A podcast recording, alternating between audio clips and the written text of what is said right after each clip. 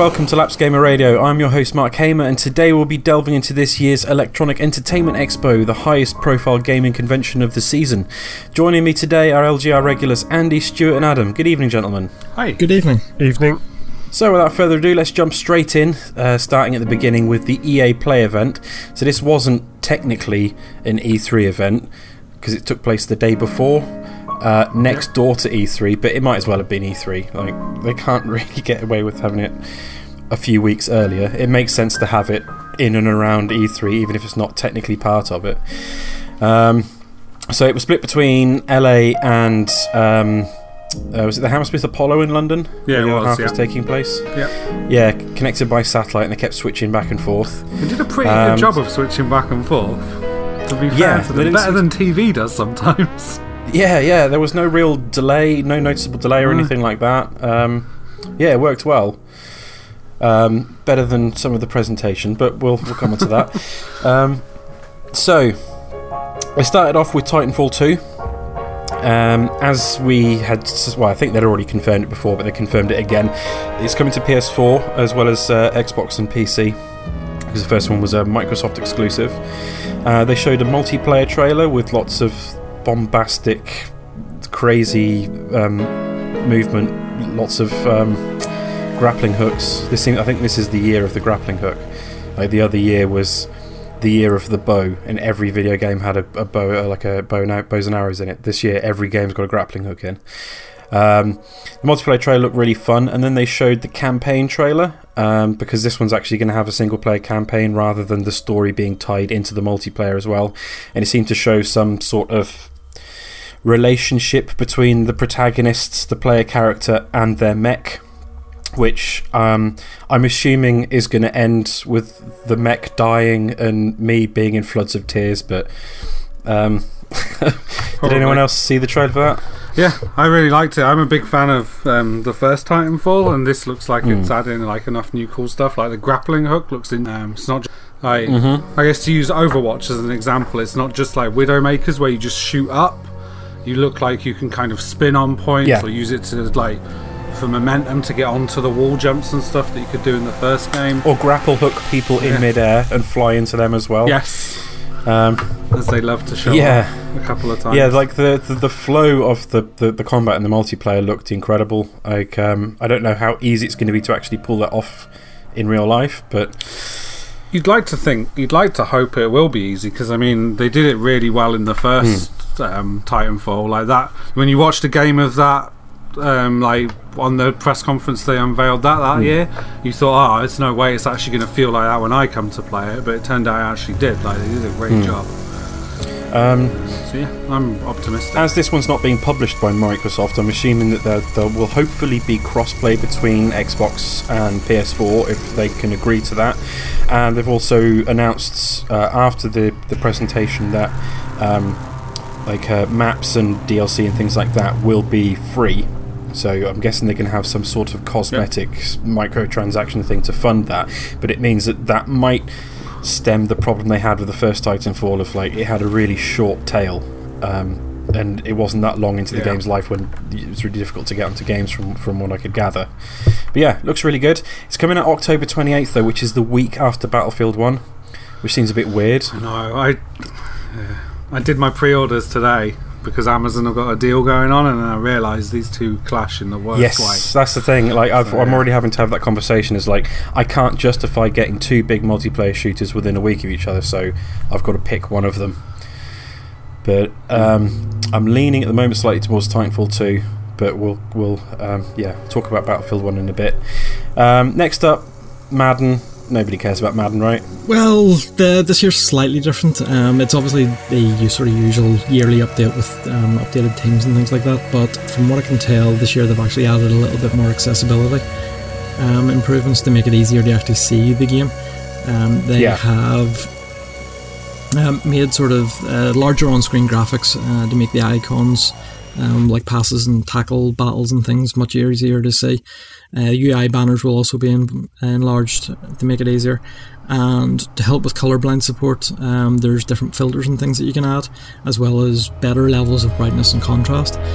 Um, it's not a massive thing, but for people who like playing the um, the game itself and need uh, sort of the accessibility, uh, accessibility options, um, it is quite a nice step.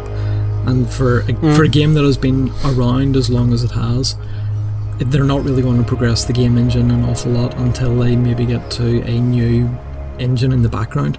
So adding things like this on top of what is already there um, is a nice bonus. Is it not using Frostbite like how when we'll get to FIFA or? Oh, They're okay. all using frost.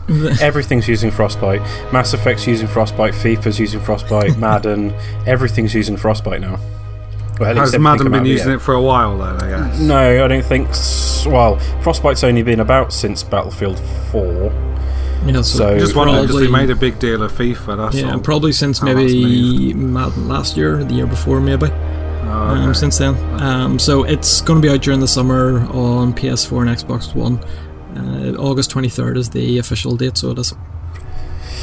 I'm. I don't get American football, so I can't get excited about that really. But yeah. It's niche Um, whenever you're not living in America. Yeah, yeah. Although, like one of one of one of my old housemates actually, when I lived at uni, now presents um, the American football show for Talksport. So um, Very good.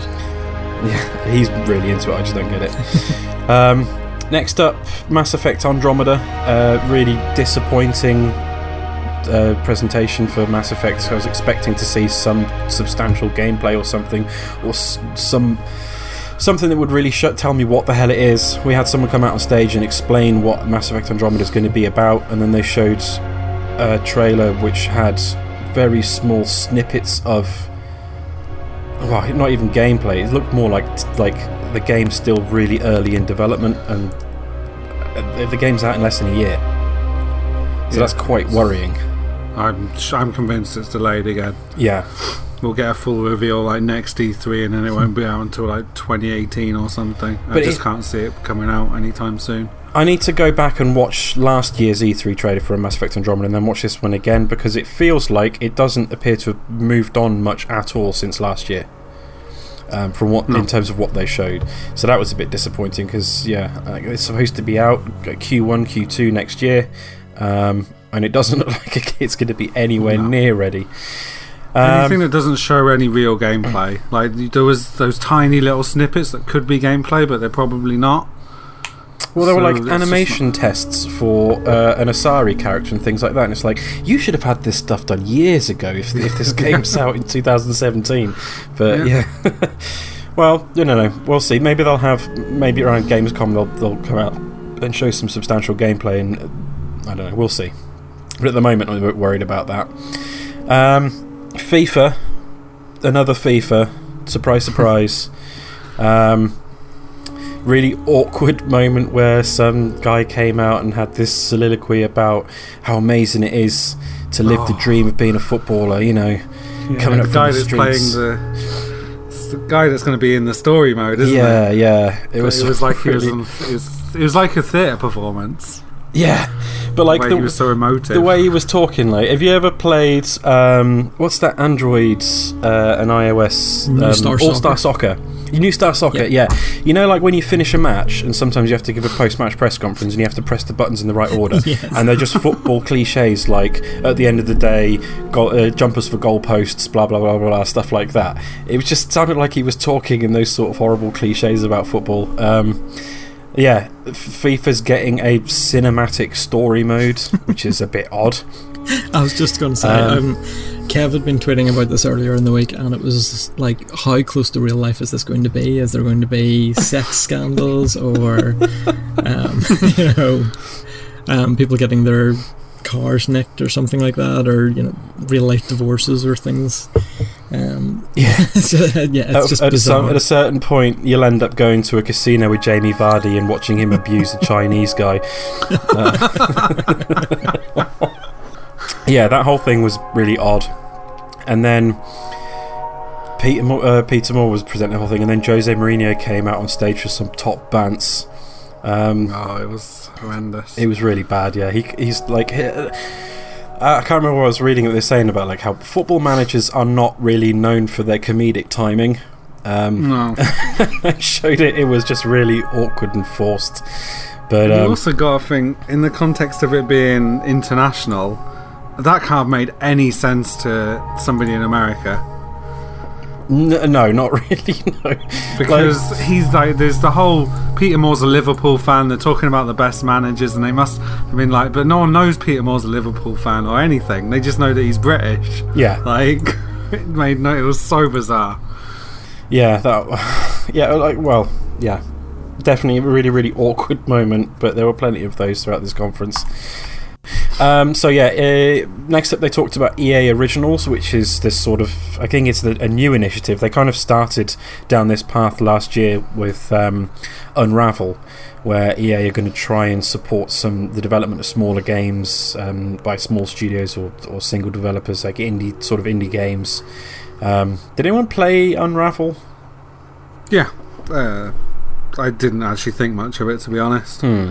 It looks a bit like really a walking nice. simulator. Yeah, it looks great. Mm. Um, I feel like the puzzles didn't really evolve as the game went on. It could have been you could have fit the same experience into like a two-hour walking simulator, and I probably would have been happier. Hmm. Yeah, um, but it's nice to see them, you know, trying to support small development of smaller games. And they announced an, uh, the, the first one that's going to be under the EA Originals banner was this this game called Fe.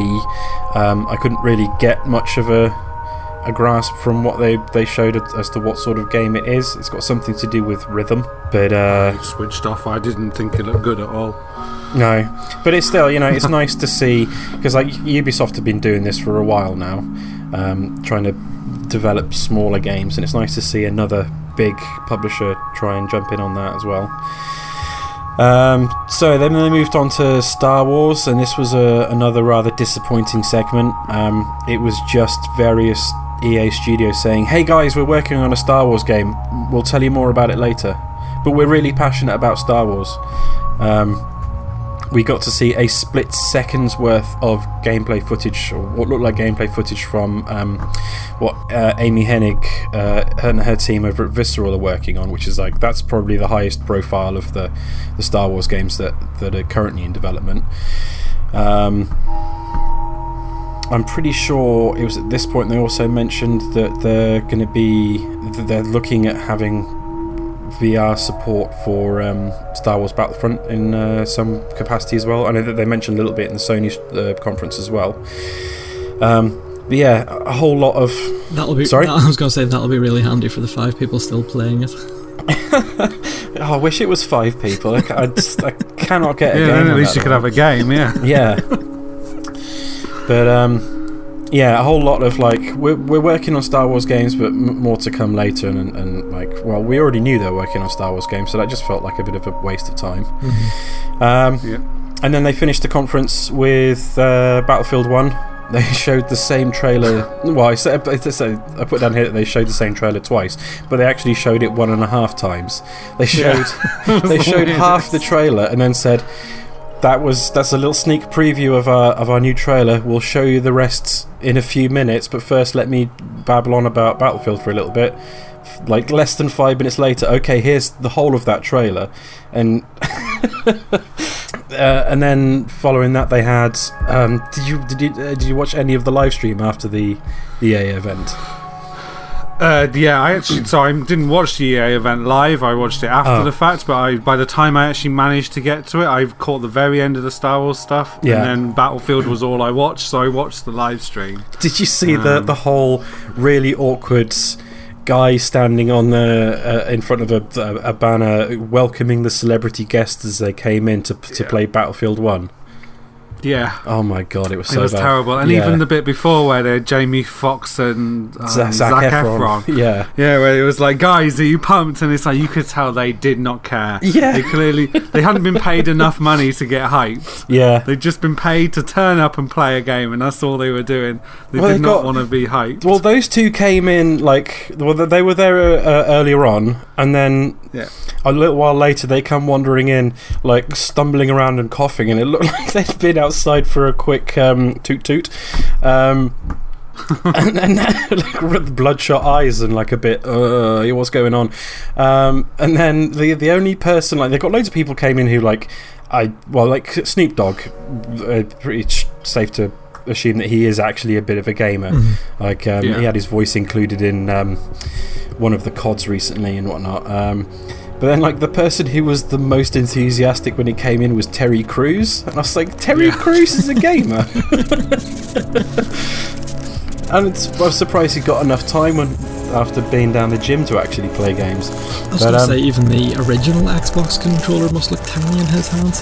Yeah, yeah, yeah. Oh no! Apparently he's a keyboard and mouse guy. Oh, apparently, that's what he was. Oh, That's what he was saying. Um, but yeah, then there was like a. It was like a mixture of like weird celebrities and then you, uh, uh, YouTubers who actually play a lot of Battlefield. Um, two big, like uh, two big teams for a 64 player match. Uh, I'm not entirely sure.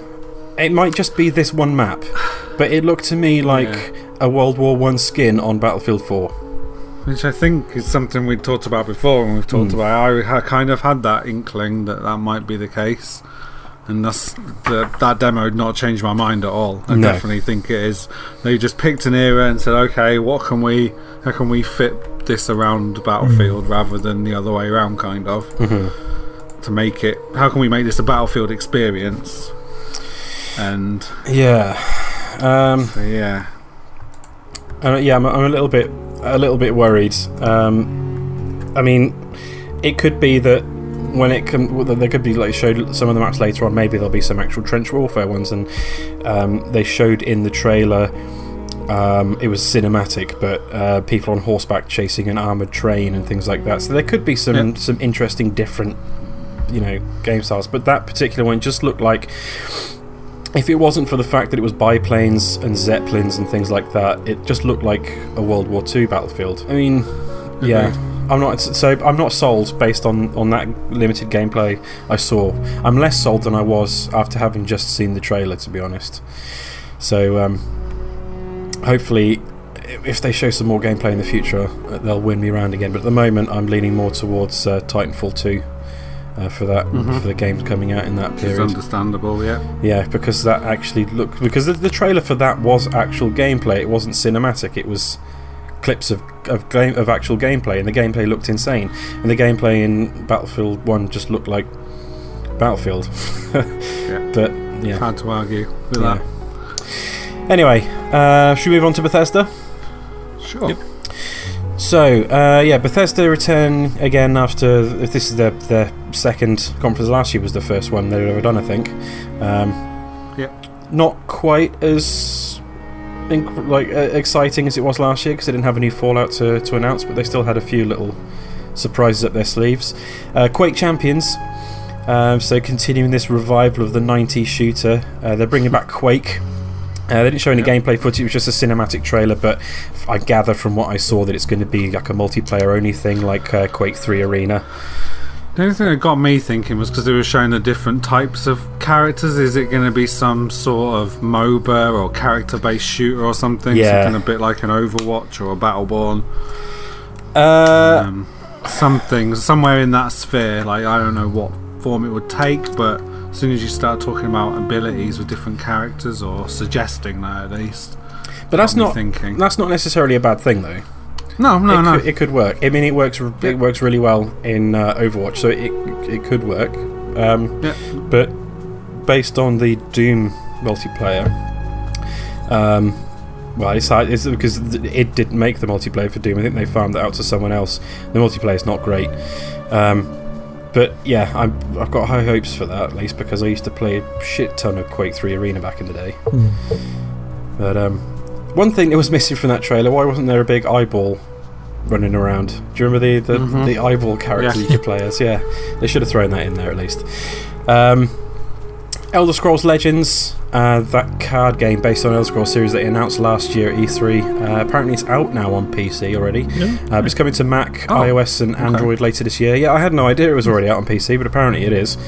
Uh, I might have to give it a download and beta or outright out? Uh, it's out. It's in beta on PC at the moment. Oh, okay. So, but it, you know, it's available to play. I don't know if it's an open beta or whether it's whether you have to sign up for it. But um, but yeah, it's coming to it's coming to Mac, iOS, and Android later this year. Like any sort of card game that comes out like that, kind of has to end up on mobile platforms. Yeah, Uh, it's, Magic's it's, on it's there, definitely the home for the more. It's where they Yeah, they yeah. usually end up. more people are going to want to play that game. Yep. You, you want slumped in front of the TV with your tablet playing Hearthstone or whatever. Like, you don't want to be sat in front of your computer playing a card game. But Yeah. yeah. Um, more Fallout DLC. Um, they announced uh, a while ago when they upped the price for the season pass that they were going to be making more DLC than they'd planned for. Uh, and they showed a few little bits and pieces. Uh, one of them is the uh, a DLC where you'll be able to create your own Vault, tel- Vault-Tec shelter and carry out Vault-Tec style experiments on the inhabitants, um, which seems a little bit like Fallout does The Sims. Um, that's going to not really that impressed with all of the DLC, to be honest. Because it's all, it seems all building focused. I want story Uh, context. Well, there has been one. There's there's uh, well, there's two. There's there's Automaton, which I played recently, but that's quite short, and that's sort of like a bit of story tacked onto a new building mechanic. But then there's exactly. um, uh, what's it called? Far Harbour. Yeah, Far Harbour. yeah. that is an, an actual story-based DLC where you go off to another area that's not part of the um, of the of the main map. Um, and there will be more of that as well in the future, I'm sure. But yeah, I know what you mean. There's a lot of like buildy stuff, but yeah. you know, it's a, it's a So, um, distraction. Um, There's more Fallout Shelter content coming, um, and the game is being ported to PC. But I stopped playing Fallout Shelter ages ago, so I'm not really bothered about that. It'll be interesting to see if it's Same. free on PC, mind. I imagine it would be. It'll Yeah. be it'll be the same sort of microtransaction Yeah. um, deal. Um, Skyrim Special Edition. It's been rumoured for ages, and people have been asking for it for ages, but it's actually happening. Skyrim's coming to PS4 and Xbox One. Um, I would sarcastically say Skyrim, the special edition part 2, considering the Skyrim Legendary Edition has been out for a good wee while. And this is probably just going to up the graphics a little bit. Yeah, but that's on PC only. isn't Yeah, I the suppose that- that's true, yeah. Edition? Yeah, and you can make Skyrim look as good as you want on PC because there's all there's, there's a million and one graphical mods. But on for for us console peasants, it's nice to be able to play uh, Skyrim again. I, I would take any excuse to jump back into Skyrim. I absolutely adore that game. Um, and from what I've seen, the changes they've made look it, make it look really nice. Uh, it won't change the fact that uh, characters' uh, facial animations are really wooden, um, and things like that. But um, yeah, uh, it's going to have mod support as well, and I'm presuming that it's going to come bundled with uh, all the DLC. You would imagine so, at least you'd like to hope so. And It's the usual thing that happens when they bring out a definitive edition of a game later on. They bundle in all the DLC, Yeah. and the DLC for that was quite good. Yeah, they're um, it's supposedly coming out for about £25 or thereabouts. Really? I think I read See, that. that's a I th- bargain. I think I read that somewhere that it will be um, a slightly lower retail price than normal, which is kind of So when I went to look at the prices, it was more expensive. was it? Still the regular price. well, yeah. if you look about that like, might just be here. it, I can't imagine it took that much work to port that to Xbox One and PS4. So No. yeah, ch- up the, upscale the graphics a little bit, chuck in the mods, put the DLC, put, put it in a package, send it out for twenty five quid. That's free money Mm, because it's like by far the most popular Elder Scrolls game. Uh, and people will buy it again. I mean, I, I'll definitely be purchasing it again as, as long as it's a reasonable price. So, yeah, I'm happy with that. Uh, Prey. Uh, Prey 2 is a thing again, uh, but now it's just called Prey and bears absolutely no resemblance to the Prey 2 demo they showed uh, a few years ago, where you were sort of like a bounty hunter. Yeah, in like a space city or something. wasn't it? Yeah, that looks. I remember that looking really interesting, but now it's completely different, and now it's sort of supposedly, well, I presume, first-person, sort of like horror game set on a space station. I got a little bit of a System Shock vibe from um, from watching that demo. I mean, no gameplay at all. It's probably very, very early in development, but um, Yeah. at least that's still a thing. I What you- is what makes a Prey game? Because I never played the first one, and then this looks so different to that other Prey 2 demo. So what? I don't know, but like, I don't know what it is. It's just a like, it's just a name, as far as I can Yeah. make out. yeah, It I seems think like there's a little bit of of that. nostalgia for it. It was an interesting first-person um, shooter slash adventure action game um, back in the Mhm. day, um, but that's what over ten years ago now, I think, or nearly anyway. Yeah, um, the original one, 2006. Yeah, there we go, ten years. Not a bad guess. Mm. But yeah, but then the original trailer they showed for Prey 2 appeared to bear no resemblance to Prey, Mm. and then this one doesn't appear to bear any resemblance to either that or the original Prey. So um, I don't know, it just seems to be a name they like, but um, it's yeah, it's definitely still a thing. Um, Doom. Uh, there's going to be more Doom modes coming, some DLC packs. I think they're going to add some actual story DLC, uh, some more multiplayer maps, more snap map content, and new multiplayer modes and whatnot. Um, Elder Scrolls Online. Oh no, sorry. Actually, before I forget, they also uh, announced that the first the first level of uh, Doom is now available to download for free on Oh yeah, Steam. I actually downloaded it. Yeah, Yeah, I downloaded it as well and, g- and gave it a play because I hadn't actually played it yet. Fuck me, it's fast. It's really, really fast. Um, I actually uh, bought the game on the back of it though because I enjoyed it that much. yeah, yeah, it's it's, It's really it's actually really, really good. Like I'd heard everyone banging on about how good it is, but now I've actually played a little bit of it. Yeah, it's really, really good. It's properly fast, like a, a real '90s shooter sort of feel, but with uh, modern visuals. So yeah, I think I'll be picking that up when it uh, drops in price a bit. Um, yeah, Elder Scrolls Online apparently has seven million players. But I Wow. don't know whether that's 7 million active players or just 7 million people who were suckered into buying the game, like myself. Um, I, I played it for, I don't know, a couple of dozen hours. Um, had a fairly decent time with it, but then fell off. Um, it's coming to Japan soon. I'm sure they're thrilled Yeah. about that. Uh, and there's a new expansion coming based on the Dark Brotherhood, but like I said, I, I fell off that completely, so I can't find it hard to get excited about that. Um, Fallout 4 is coming to VR. It was specifically coming to HTC Vive in 2017. Um, I'm not sure how they're going to handle movement because, yeah, you can move around with a HTC Vive on, but you, you can only move around within a certain space. So I don't know how they're going to ha- handle like walking over miles and miles of the wasteland. No, unless because one of those pads are kind of clickable, so I guess you could use one of them to walk or something. Yeah, Um, but I don't know, yeah, it's not ideal. no, Not as good as an analog stick. yeah, exactly, yeah. So, yeah. Um, and then, like the final, it felt like quite a chunky section of the show was devoted to Dishonored 2. Um, they showed a couple of, of trailers, they showed some gameplay footage, they showed um, quite sizable chunks of a couple of missions that showed the different areas and the different sort of uh, story themes that are going to be covered. Um, some really, really interesting things. Like one of the bits was um, playing as the character in a mansion, um, which stops. Uh, there's something in the mansion stops you be able to use the sort of supernatural powers that the characters can use in, in, in Dishonored. But you had this weird sort of mechanism with like a, a, a few panes of glass, and you used it to flip between the mansion in the present, uh, which was dilapid- dilapidated, and the mansion in the past, which was like when it was. Uh, There were people yeah. living there, and there were like guards and things like that. And so, they were like using the lens to be able to position themselves behind a guard who was standing there in the past, then warping to the past, stabbing them, and then warping, warping back into the future, and using the flipping between the two to to navigate puzzles. Um, it looks really, really good. I really enjoyed the first Dishonored. I don't know if either of you guys played it at all. Little, little Uh, bit. I started was playing through it fun, yeah. recently. Yeah, I, I really liked it. Um, I think I talked about it on uh, the, this particular trophy or achievement on, a, on an episode a while ago. The the clean hands trophy was one of the one of the the, trophies I've had the most fun getting, which is getting through the entire game without killing anyone. um, and I'm hoping they'll Okay. have that in there again. Um, yeah, because like uh, you know how uh, you could get through.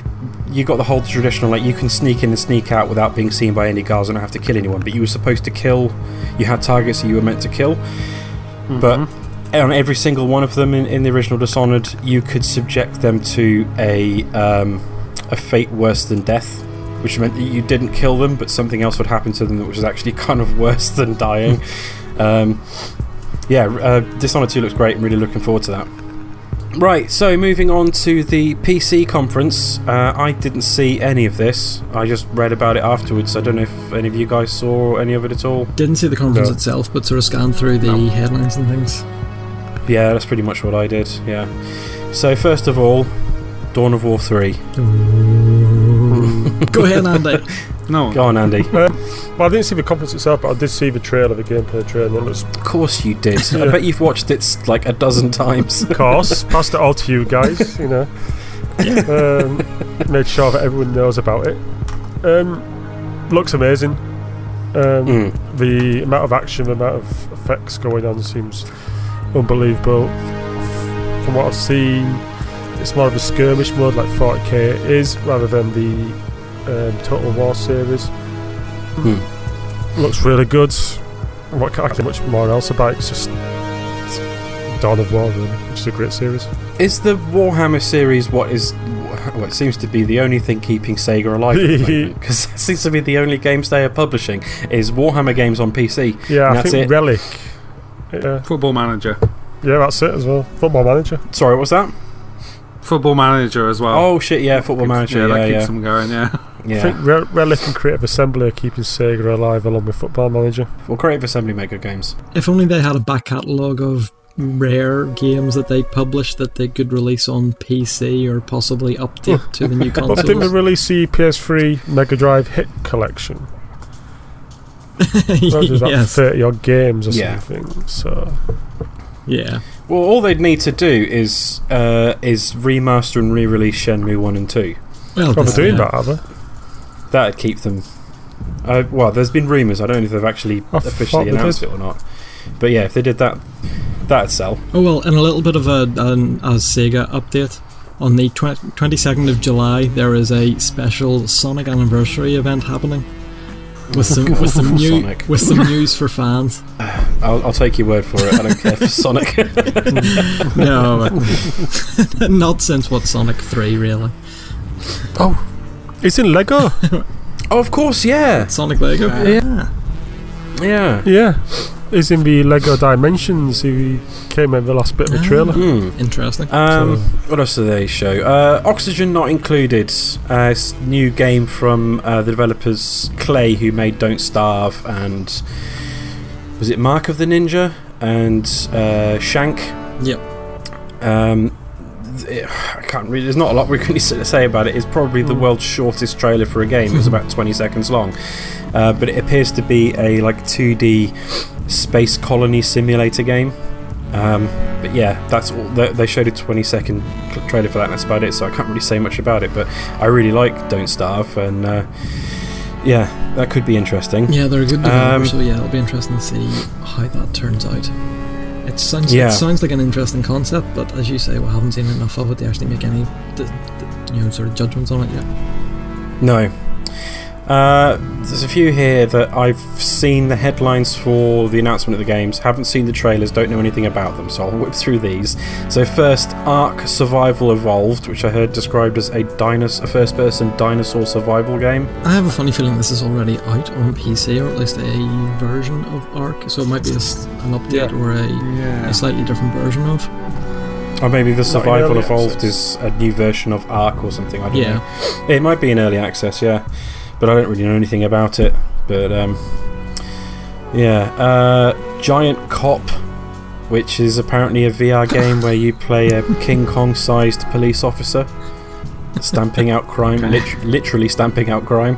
Um, Mountain Blade Two. Uh, that's Mount and Blade, not Mountain. Um, an Oh. open world sandbox RPG. Uh, don't know anything about that. The first, Uh, uh, yeah, the first ones are fairly well regarded. So, but it, they never seem to be a big enough title um, for it to Mm. get talked about in a conference. It seems a little odd. I think surprised quite a few people. Um, Killing Floor is getting a sequel and a VR game as well. Uh, I've got no idea what Killing Floor is either, but um, I think it's they're a making a sequel. it's a multiplayer um, first-person online something or other. Um, It's Okay. been on Killing Killing Floor's been on Steam for ages, and Killing Floor Two. Um, I think I've seen um, adverts and things are coming soon, previews on Steam um, for at least a couple of months now. So it's not necessarily Hmm. surprising. Uh, the v- Okay. the VR support is, I think, it's something new though. Yeah, that seems to be a bit of a theme throughout this, throughout all of E3 actually. Um, speaking of which, uh, Super Hot is getting ported to VR. The um, that Great. weird time-bending FPS puzzle game that came out early this year is uh, getting ported to VR. I'm presuming it's going to be coming out on both Oculus and HTC Vive. But um, Well, you've played that, Adam. Would that be good Yeah. for VR? Yes, but I would. I'd love to try it. I cannot. So there's um. You can later on. You get the ability to. I'm not going to spoil it too much. To jump from place to place, and it's quite disorientating playing it anyway. So I cannot imagine doing that in VR. I'd start to wonder where my body is or something. like I felt unnerved doing it in the irregularly. Um, but there's some very there's definitely some cool applications they could use for it, so it would be exciting. And I guess because of the slow mo nature of it, it would be a slightly easier um, game to fit into first person rather than a shooter where people could feel motion sick and stuff. well, Um, the, so I'd be interested to try it. the fear I've got is that, like from what I've seen, the gameplay of it, it's quite like very stop start. It'll be like you'll be standing still for a second, and Yeah. then it'll be like these quick bursts of like sudden motion, Yeah, and that in So, yeah. VR could make me feel really queasy. yeah, so that's true. Um, the thing I'm talking about later on in the game is definitely fast.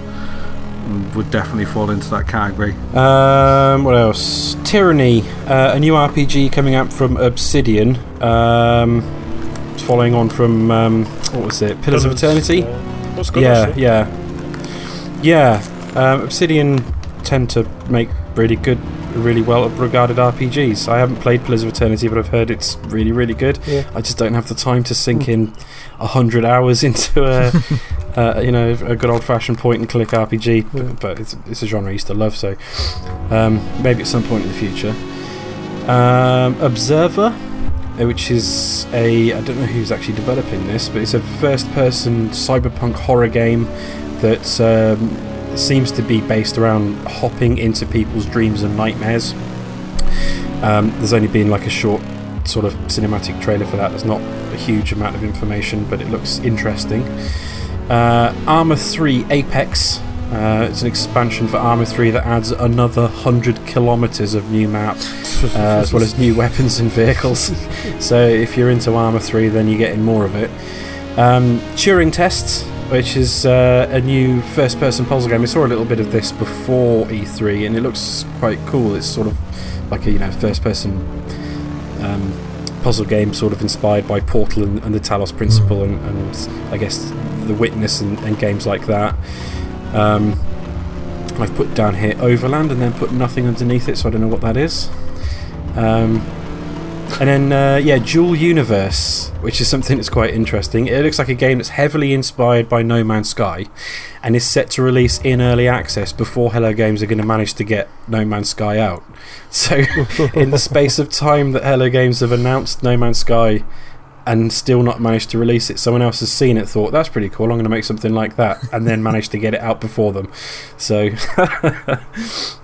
That'd be good. yeah, um, that's about it from the, the PC conference. I didn't actually see it, but the, the PC conference is usually regarded as a little bit boring from Mm-hmm. from what I hear. But yeah, anyway, moving on to something slightly less boring and a little bit more manic. Uh, Ubisoft's press conference, which is always entertaining. Um,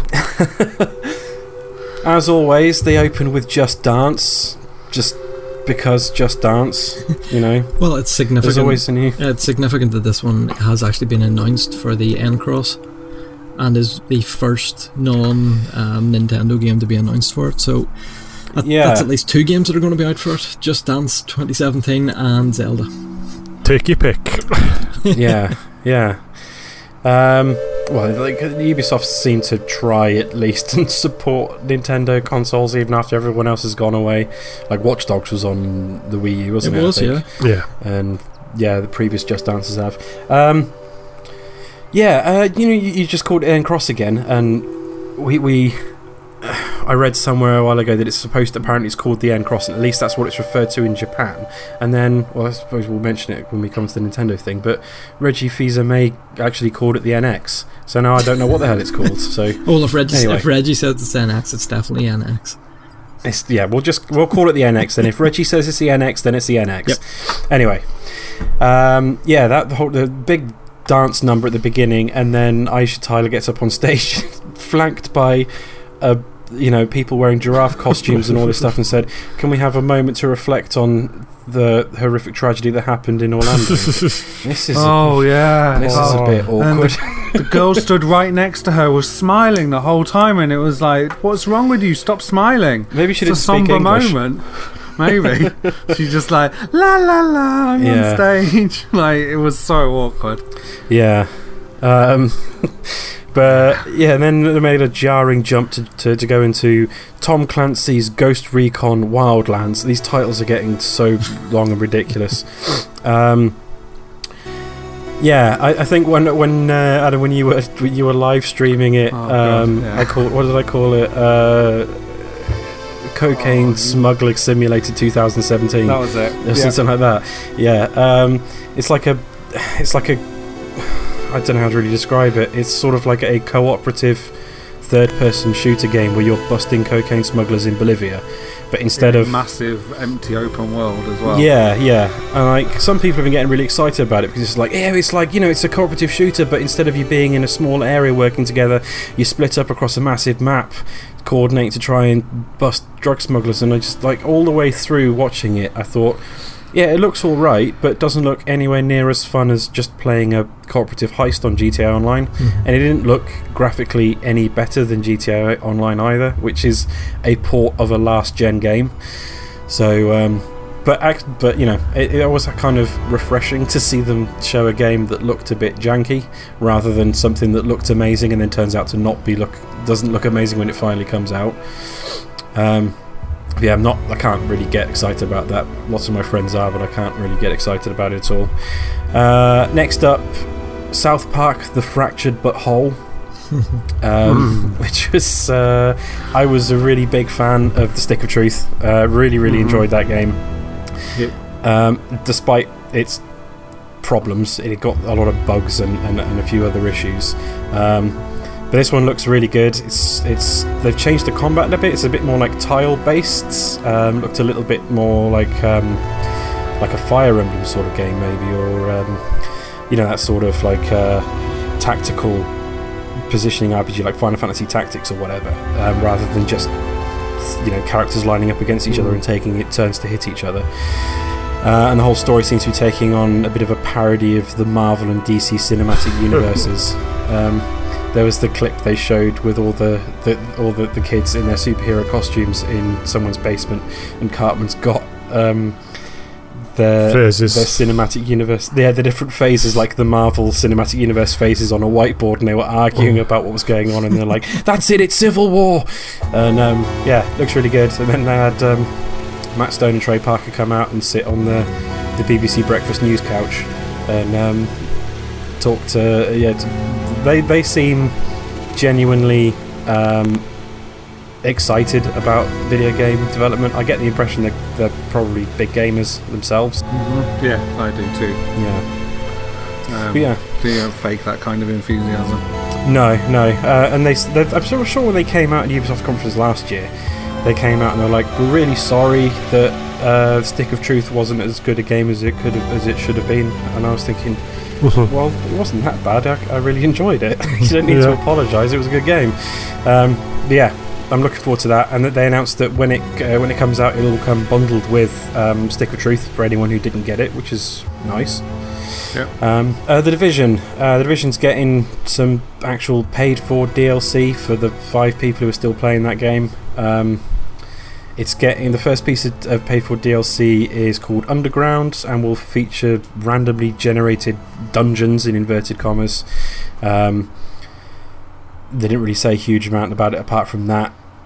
It could be interesting. I've I've completely lost interest in that game. Um, it had a really interesting, really, really good launch and was a good fun game for a while, and then with the expansions, the free stuff they brought out later, they kind of broke the game and then took too long to fix it, and it's now just not really fun to play.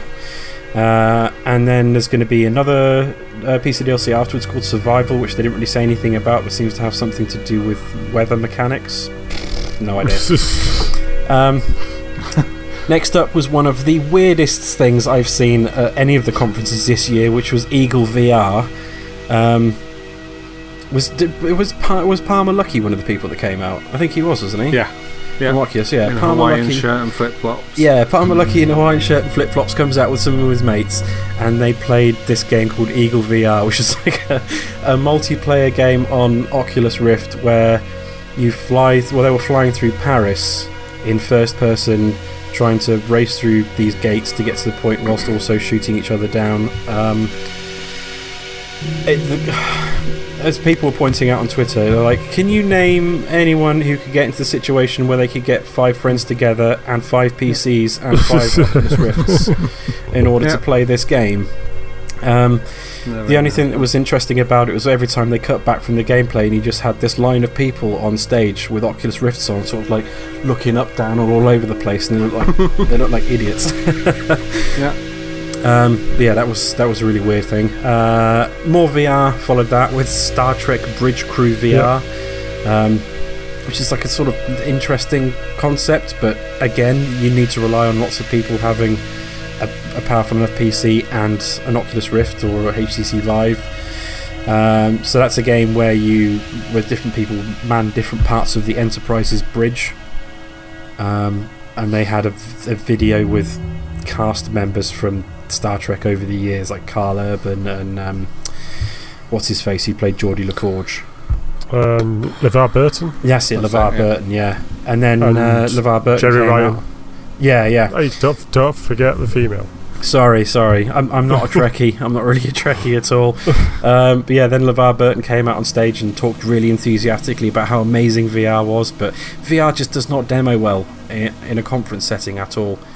Like standing, you know, sitting there and, and watching people wearing headsets, looking around, telling you how amazing it looks, doesn't really play well. And it was that whole section was boring as hell. Just, I think in in the live stream, didn't you go off for a piss at that point, Adam? Oh yeah, I did. Yeah, I just couldn't do it when he came. It was just too much. I got so bored. Um, it was enough. Show the gameplay demo with them all stood sat talking was enough. I didn't need him to then come out and tell me again how immersive it was. It was. I just couldn't put up with it anymore. Yeah. I was done. yeah, but if you think about it, on the Uh, bridge, all Mhm. you do is push your buttons. So how immersive is it going to really be? You know, it's probably cheaper to go buy the board game than go buy five Oculuses and I would rather play the Yeah. board game as well. To be honest, even if I had enough money for this, I, would still rather play a board game. And I don't even like Star Trek. think somebody somebody likened it to a holodeck, and I was like going, the holodeck. Holodeck, Mm. you don't. I don't think any of them go to the holodeck to practice being in No. the bridge. No. But the holodeck, you don't wear a headset. The holodeck is around you. Yeah, Well, VR is you have to wear this bloody thing connected to a PC. and look really awkward doing it as well. Yeah, that, that whole section did not play well. Um, anyway, moving on to something a little bit more exciting. Uh, next up, they showed quite a long gameplay trailer for um, For Honor, which is this weird knights versus Vikings versus samurai sort of dynasty warriors sort of thing. I don't even know how to describe it. Fighting Um, over a pu- puddle of water. Yeah. That's what I saw. Yeah, that was in the like the actual cinematic trailer, and then they showed like an extended bit of gameplay where one guy was playing as a Viking dude, and they stormed a Japanese castle, and the, you fight your way through to the big samurai dude at the at the center of the castle and have a big fight with him. Uh, In the in the live stream, you were likening it to to Ryse, Adam. Yeah, then just the way they stormed that first castle and there was flames everywhere. It looked a lot like Ryse, and then from what I remember of Ryse, Ryse might have had almost like hero characters that you thought fought against Hmm. alongside the um, like minions, Yeah. but the minions weren't quite as easy to beat as they seem to be in this. No. But definitely, like, is that a slightly more slow, like methodical pace to the combat, but not quite as intense as something like a Dark Souls. That's kind of what reminded me of Ryse as well. Yeah. But it looks interesting. Yeah, it looks really good. Um, Yeah. Just hopefully where the, see where the story goes, and then it's also got a multiplayer mode, which will be interesting to see Yeah, more look of. good. Yeah, I'm interested in seeing what the premise of it is. Why why Vikings are fighting knights and samurais and Tell you Yeah. what, yeah. I mean, the first demo seemed to make it seem like the world was collapsing in on itself, or time was collapsing. yeah. Because they had that cinematic trailer where they all just appeared in like a quarry facing off against each other. Hmm. It looked interesting with the way you were directing your sword left or right, so you had to just choose which side you were going to defend. And whether it was an up or Mm. down. It was, that was Mhm. interesting. I also tell you, the dude who um, is the creative director, he was good. The guy with the beard Yeah, and the cane. Oh, yeah, Yeah. with, the- with the cane. I have- I have a feeling it might be Is it? his voice in the game as well, just like hammed up a little bit. it sounded like him. I could be wrong. Mm. Yeah, that was something a little bit different. Um, next up, they showed Grow Up, which is a sequel to Grow Home, which is a game I really, really liked. Um, the the sort of the little robot climbing. Well, it was weird. The game felt like a tech demo that had been stretched out into a game that ended up being really fun, and is now being spun out into a, a larger sequel that's going to be larger in scope and um, more things to climb and further to climb. It's a it's a game that's really really hard to describe without making it sound really boring, and it kind of looks a bit boring when you watch gameplay of it, but when you actually sit down and play it, it's really really good. So uh, I'm looking forward to that. Um, then they showed Trials of the Blood Dragon. Um, two guys from uh, was like one of the guys who was like the one of the developers from um, Far Cry Blood Dragon, uh, and then Yeah. one of the guys from uh, the Trials team came out in matching tracksuits and showed this this bonkers demo for well, like you- were saying in the live stream when it first started up, it looked like the intro to Saved by the Bell. Uh, oh yeah, yeah, like, it and then there was like the weird sort of like 90s well late 80s early 90s like uh, toy adverts sort of thing with like yeah. people kids holding these action figures and smashing them against each other and whatnot and before they even showed the title up i thought like is this going to be like a blood dragon take on uh, on um, trials and then yeah, they showed it up throwed up uh, trials of the blood dragon um, anyone that bothered about trials anymore No, I don't enjoy it. Once it gets too hard, it's not fun. Yeah, that's the problem I have with it. It's, it's fun for a while and then it just gets ridiculously difficult and not fun. Um, but yeah, it did remind me of the fact that a while ago when uh, Far Cry Blood Dragon came out and it was quite a bit of a success, Ubisoft said that they would love to do Blood Dragon versions of some of their other franchises. And I had these wild hopes that they were going to make like Splinter Cell Blood Dragon or Assassin's Creed Blood Dragon. Um, they haven't done anything with any of them, which is a bit of a shame. Um. Uh, next up, Watch Dogs Two. Uh, this was, I mean, it was this was a bit weird. They, uh, I don't know why they decided. To, I guess it's because it leaked. Yeah. Um, that they decided to do a live stream announcing Watch Dogs Two like a week before E3, and so by the time E3 came around, it's like I'm not really that, that bothered about it. They didn't show much that they hadn't already shown in the live stream. It's more Watch Dogs. Um, the character seems a little bit more interesting than um, what's his name? Is it Aiden Pearce from the first one? Yeah. Because Aiden Pearce Yeah, was boring as hell, um, and that game was really drab and just uh, way too overly serious. And this one looks a little bit more, a little bit more light-hearted. He's got some. The, the character actually has friends this time, and they're like cheeky hacker types who are doing it for the lols. Um, but I don't know. It's more Watch Dogs. I've had my fingers burnt before, so I can't get excited about it because it'll Mm. probably be rubbish when it comes out. I hope it's not, but it probably will be. Um, and then finally, Steep, which I don't know. I don't even know how to. Uh, what is it? It's an extreme Yeah. winter sports game, but what is it? Yeah. Open world, and you can pick which uh, how you would descend each mountain or something in the Alps. Yeah, but is it like hardcore winter sports simulator or is it like SSX? I couldn't really work out what it was trying I to get a feeling it's like SSX.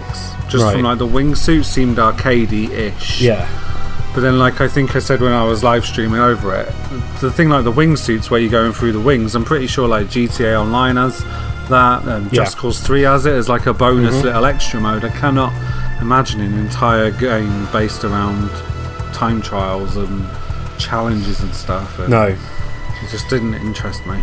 no, I wasn't too bothered about that. But the, the, the one thing I did notice after was like when they were showing it and you saw the bits of them like skiing or snowboarding in first person, and they do like crazy backflips or something. Yeah, That felt really disorientating. And then they announced Yeah. afterwards that it's going to support VR. So, yeah, I don't know Yeah. why.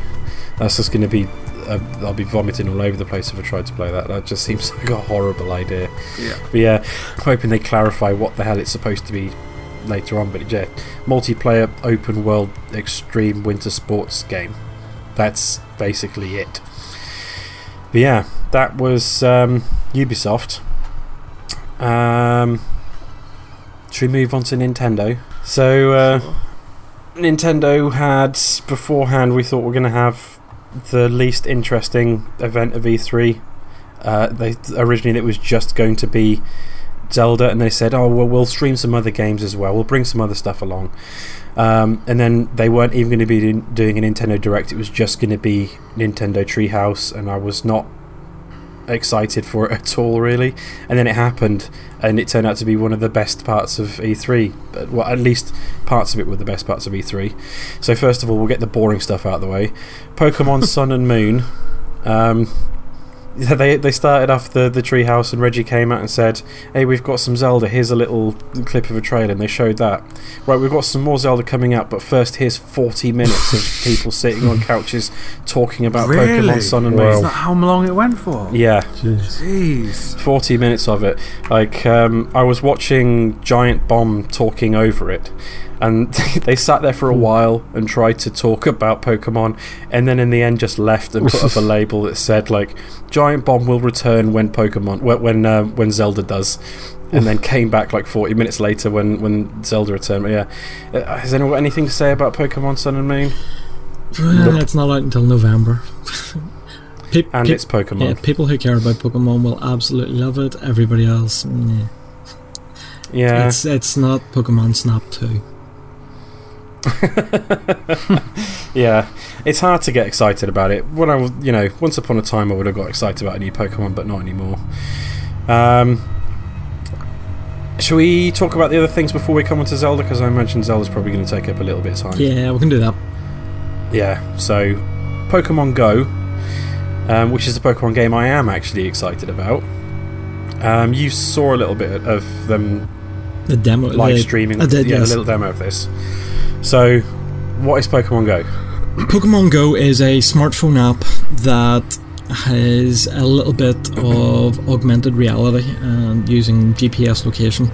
It has been developed or is very, very similar to the Ingress um, app that was on Android, where you mm-hmm. used to um, using your GPS, you went into the app and it basically showed a map of your location.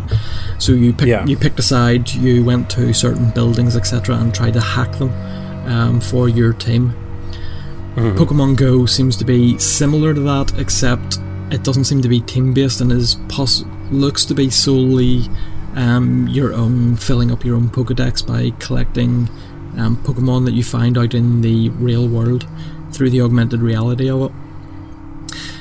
I don't know mm. if I didn't see any of the multiplayer in the stream, if there was any. If there's not any multiplayer, I think it will have limited appeal.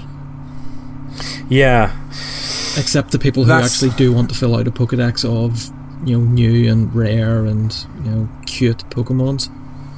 But that's only ever been part of Pokemon, though. Like filling out your Pokedex is is fun, but you play Pokemon to Battle, like your, yeah. pit your pit your Pokemon against other Pokemon. So ideally, you want um, that. If there is a way of linking up your smartphone app or being in range of somebody else with, then and you can sort of do a little bit of battling that way, that would be quite interesting. Or if there's a way of maybe tagging your Pokemon and powering them up and leaving them in a certain place for people to then try and capture.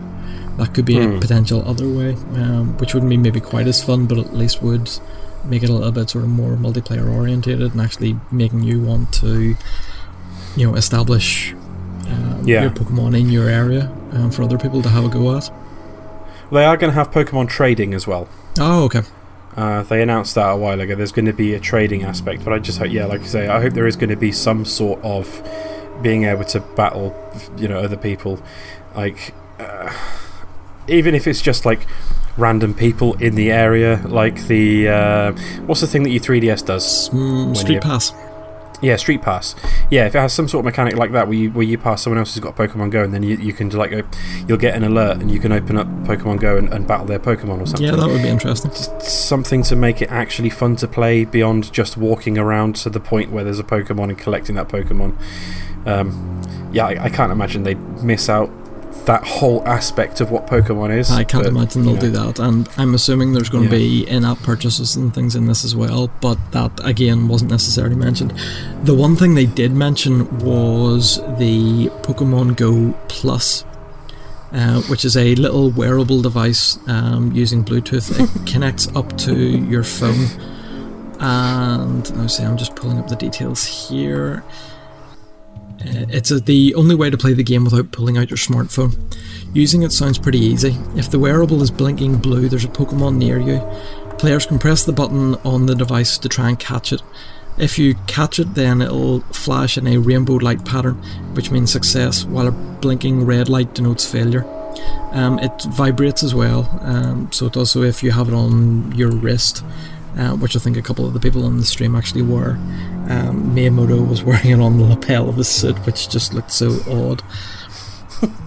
um, they have actually set a retail price for this. It is thirty-five or thirty-four ninety-nine dollars. Um, so I would imagine it's probably going to be in around thirty-five pounds uh, whenever it is released, as Hmm. well. That makes it a little bit more interesting, and certainly makes it a lot less awkward looking whenever you stop in the middle of the street, staring at your Well, phone you to, say try and, to try and catch a Pokemon.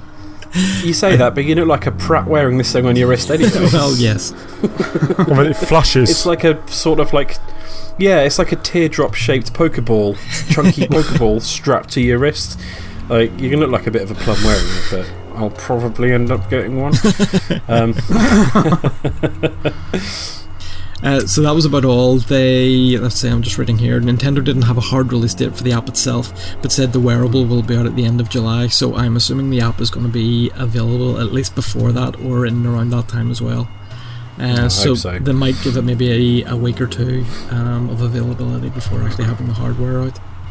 Hmm. They did say within the app itself, um, there should be a button that will help you locate a store close to you that will actually sell the little hardware device. So it'll be interesting to see how that work uh, works. And I'm assuming in the UK it'll basically just point you to the, your nearest game. yeah, So well, yeah. that's usually what happens. But it won't point me towards Tesco's. They don't sell Nintendo stuff anymore. Ooh, yes they do. They've got amiibos. M- Mine doesn't. really? My local Tesco doesn't. No, no. They've got to make they've got to make room for Lego Dimensions. No, well, that's true. Yeah. well, they'll have plenty more space now that Infinity's dying off. Yeah, that's true. That's true. Uh, anything else to say on Pokemon Go?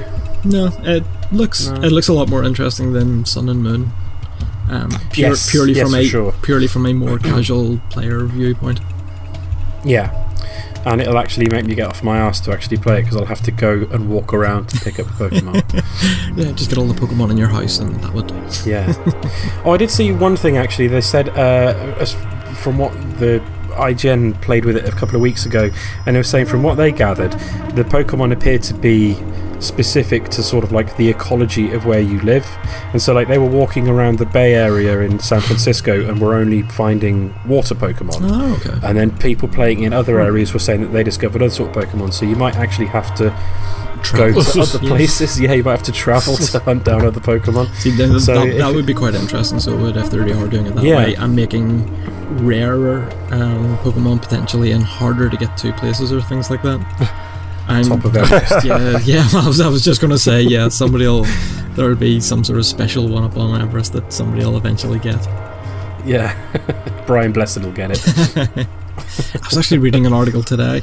Um, approximately 56% of people who are currently trying to climb Everest um, actually make the summit. Which is Really? yep, quite an impressive stat. Although it does cost them anywhere between thirty thousand dollars and upwards uh, you actually achieve that. Yeah, I, I think I'll skip that then. Yeah, there's approximately six thousand people have actually made it to the top um, since Hillary Edmund, uh, Edmund Hillary um, did it the first time. Plenty didn't, unfortunately. Yes. But yeah, Ever Oasis. I saw. What is that? Yeah, I saw a little tiny bit of this. Um, whenever the stream was uh, going on. Unfortunately, it was at uh, dinner time, which is never um, uh, a good time for watching TV and things. Um, it was. It's a brand new RPG IP um, by Nintendo. It's 3DS. Um, by the looks of things, now it didn't actually say whether it was compatible or specifically for the new 3DS. So they showed off some gameplay footage. Uh, stylistically, um, I'm just reading this on IGN. Stylistically, the game takes cues from ancient Egyptian aesthetics, and there's an almost Animal Crossing vibe to the activities in your Oasis. Ever Oasis is the creation of Koichi Ishii, uh, perhaps best known as the creator of Seiken uh, Densetsu uh, series, known in the West as the Mana series.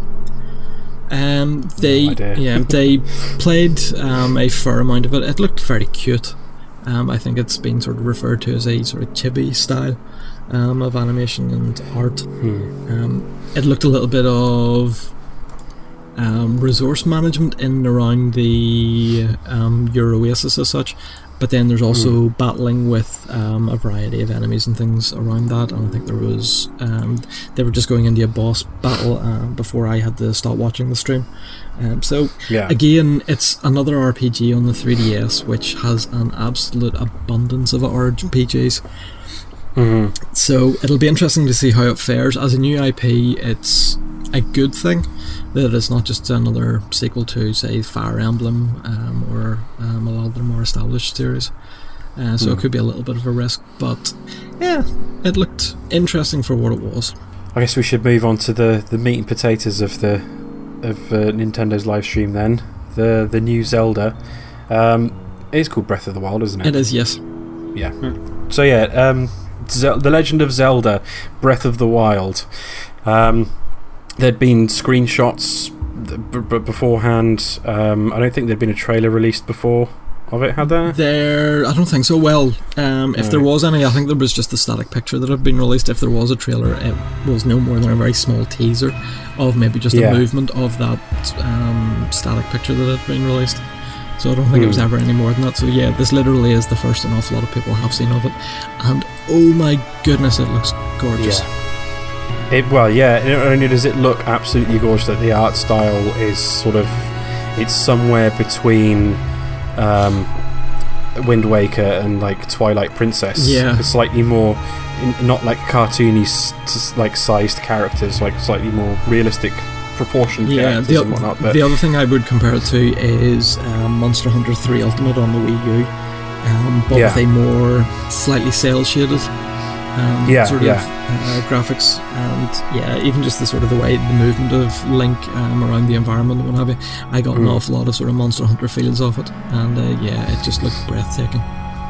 You know, that's one of the big things uh, about it is not uh, aside from just how stunning it looks, even running on the on the Wii U, um, it's they've done so much. T- they've added so much to the Zelda, te- to like the, the, the Zelda template. Like there's there's stuff in here that's never been in a Zelda game before, and there's so much of it. There's just every time I see more footage of it, there's just more and more and more stuff they appear to have added Mhm. to it's the, the people are discovering in it like um, so it's a giant open world there's actual uh, loot like you would find in like a traditional sort of RPG like it's not just you know upgrading from a wooden shield to the hero shield or whatever it's actually you, you open up a chest and find like a new pair of trousers or something like that that's got slightly better stats than the one you've got.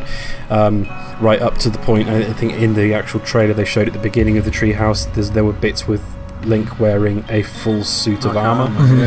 yeah, Yeah, which yeah. looked amazing. I think there was also environmental clothes that you would need to put on. So if you're in a particularly cold or snowy area and what have you, you obviously want to Yeah. try and then put on uh, warmer clothes and things like that. Um, s- so your energy doesn't decrease your stamina or whatever. yeah, and then it's like there's uh, tied into that. There's the whole like finding resources and finding food and hmm having to cook, uh, uh, like a whole survival aspect to it, and climbing and like so many things that they've added in that have just never been in a Zelda game before. Like it's it's insane. Like it looks incredible.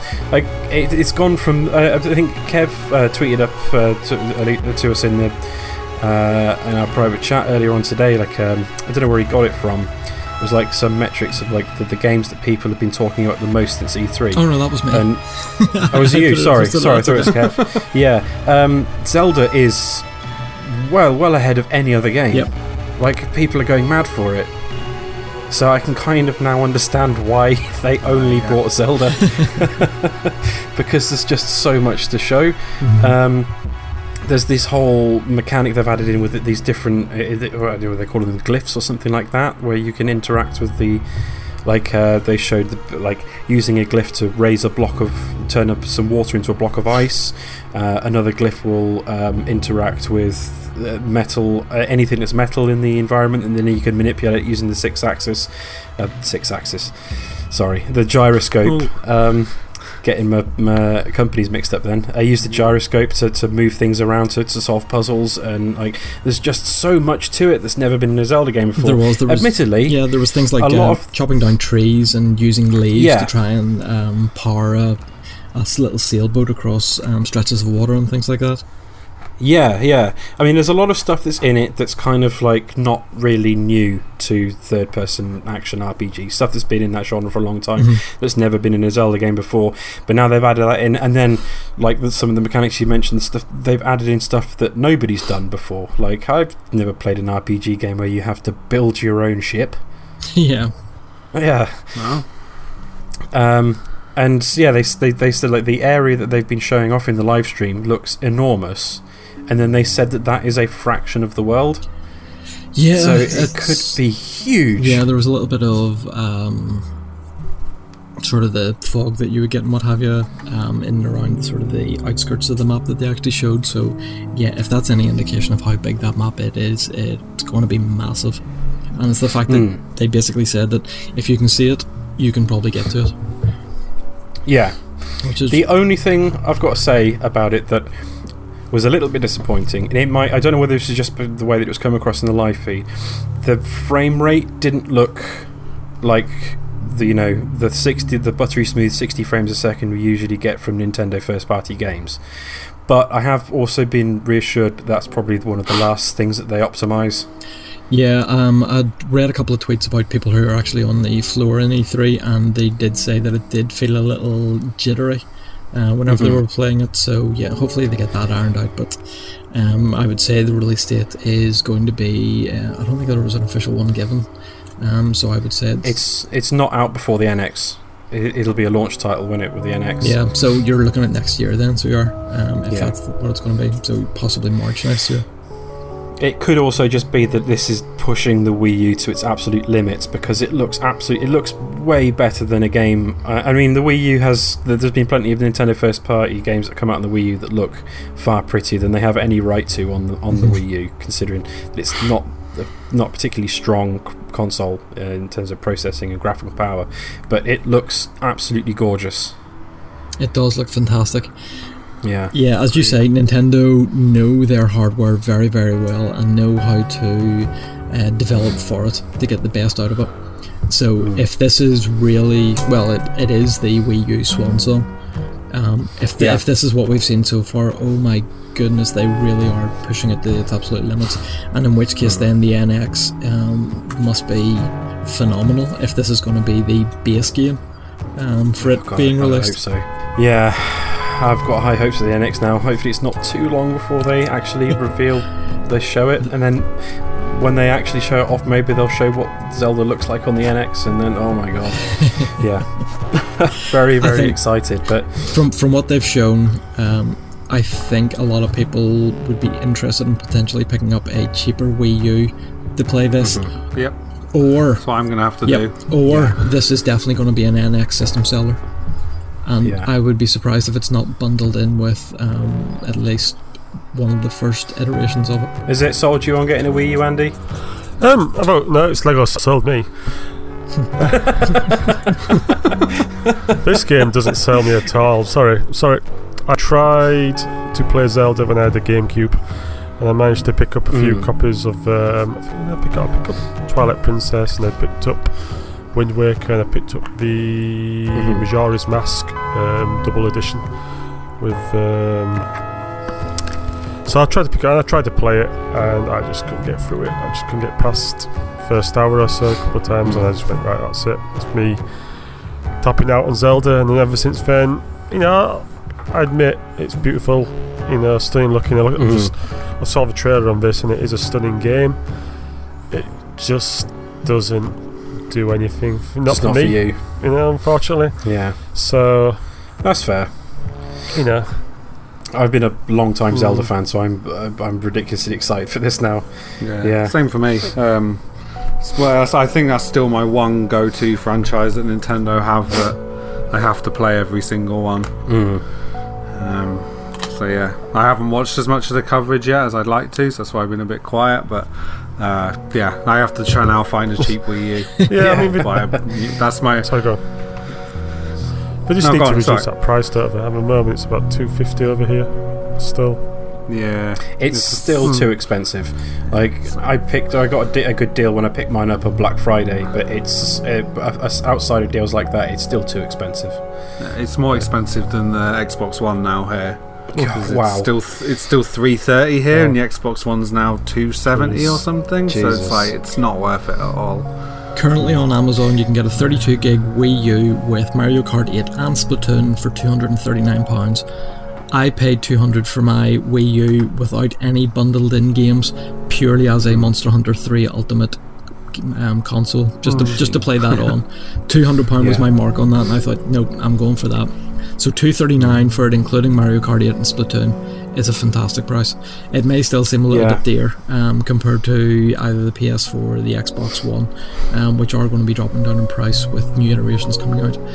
Um, but certainly, even for that and for the range of quality games um, that are available on it, um, which really don't drop down in price an awful lot, No, it's still no. it's a fantastic system. Uh, Yeah. If you had nearly or a good chunk of the uh, back catalogue on the Wii U, that would do you for a good wee while. So it would um, until the other consoles actually settle themselves down. Well, I'm, I'm, they have said that they're going to cease production on the Wii U fairly soon, if if they haven't already. Mm-hmm. Um, no, no, they're, they're ceasing production early next year. I think that's what they said. Yep. Um, so I assume when the NX is out, or at least when it's close to coming out, the Wii U will plummet in price. Yeah. I'd imagine. Uh, either that, or it'll go up in price because they won't be making them anymore. I don't know. Uh, should we move on to Square Enix? Uh, can I we haven't really got it- anything to say about it, but yeah, yeah. Well, I'll just mention it quickly. Um, Sure. yeah, uh, s Square Enix decided to not have a press conference because they haven't really got anything to talk about. Really, well, they have got a few games to talk about, but not enough to sub- to sustain an entire conference. So to make up for that, they decided to live stream for six or seven hours a day, uh, and, and there's no way we're going to go through all of that footage to see what the hell they talked about. Um, so it's just Deus Ex is coming out. If you didn't already know, um, Final Fantasy 15 is coming out again. If you didn't already know, uh, there's more missions coming to Hitman, which is good because I paid for it. Um, Star Ocean Integrity and Faithfulness, Faithlessness, sorry, a new Star Ocean game, great. Uh, Kingdom Hearts is still coming out. Um, there's a possibility there's going to be a PS4 collection of the previous Kingdom Hearts games if you're a fan of Kingdom Hearts. Uh, NieR has been delayed but is still coming out, and that's about it. Yep. So, great. Thanks, Square Enix. Right, let's move on to the chunky ones then. Get this over and done with. So, Microsoft. Um, new console. Well, two new consoles. One's coming out soon. A a- a- the, the Xbox One S. It's no real surprise, No. really, is this? I mean, they did this with the 360 as well. Yep. So, three times. They did. There was the, Yes. the, they did the, the, the, the Xbox and the X, the Xbox 360, the Xbox 360 Elite, then the Slim, and then they didn't they do Oh, another version of it just after the Xbox One came out as well. Yeah, called the E, which looked like an Xbox One kind of, but in Yeah. Xbox 360 proportions kind. and Yeah. dirt cheap. Yeah, Yeah. yeah. So forty percent smaller, uh, only available in white. Uh, integrated power supply, 4K video supports, a new Blu-ray drive.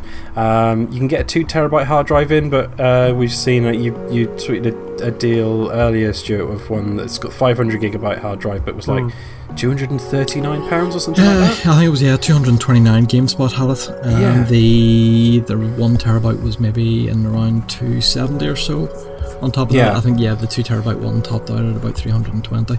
Um, but for That's a good price. for 229 Mhm. pounds for yeah the Xbox Yeah. One, um, it's a very very Is good that price. available straight away?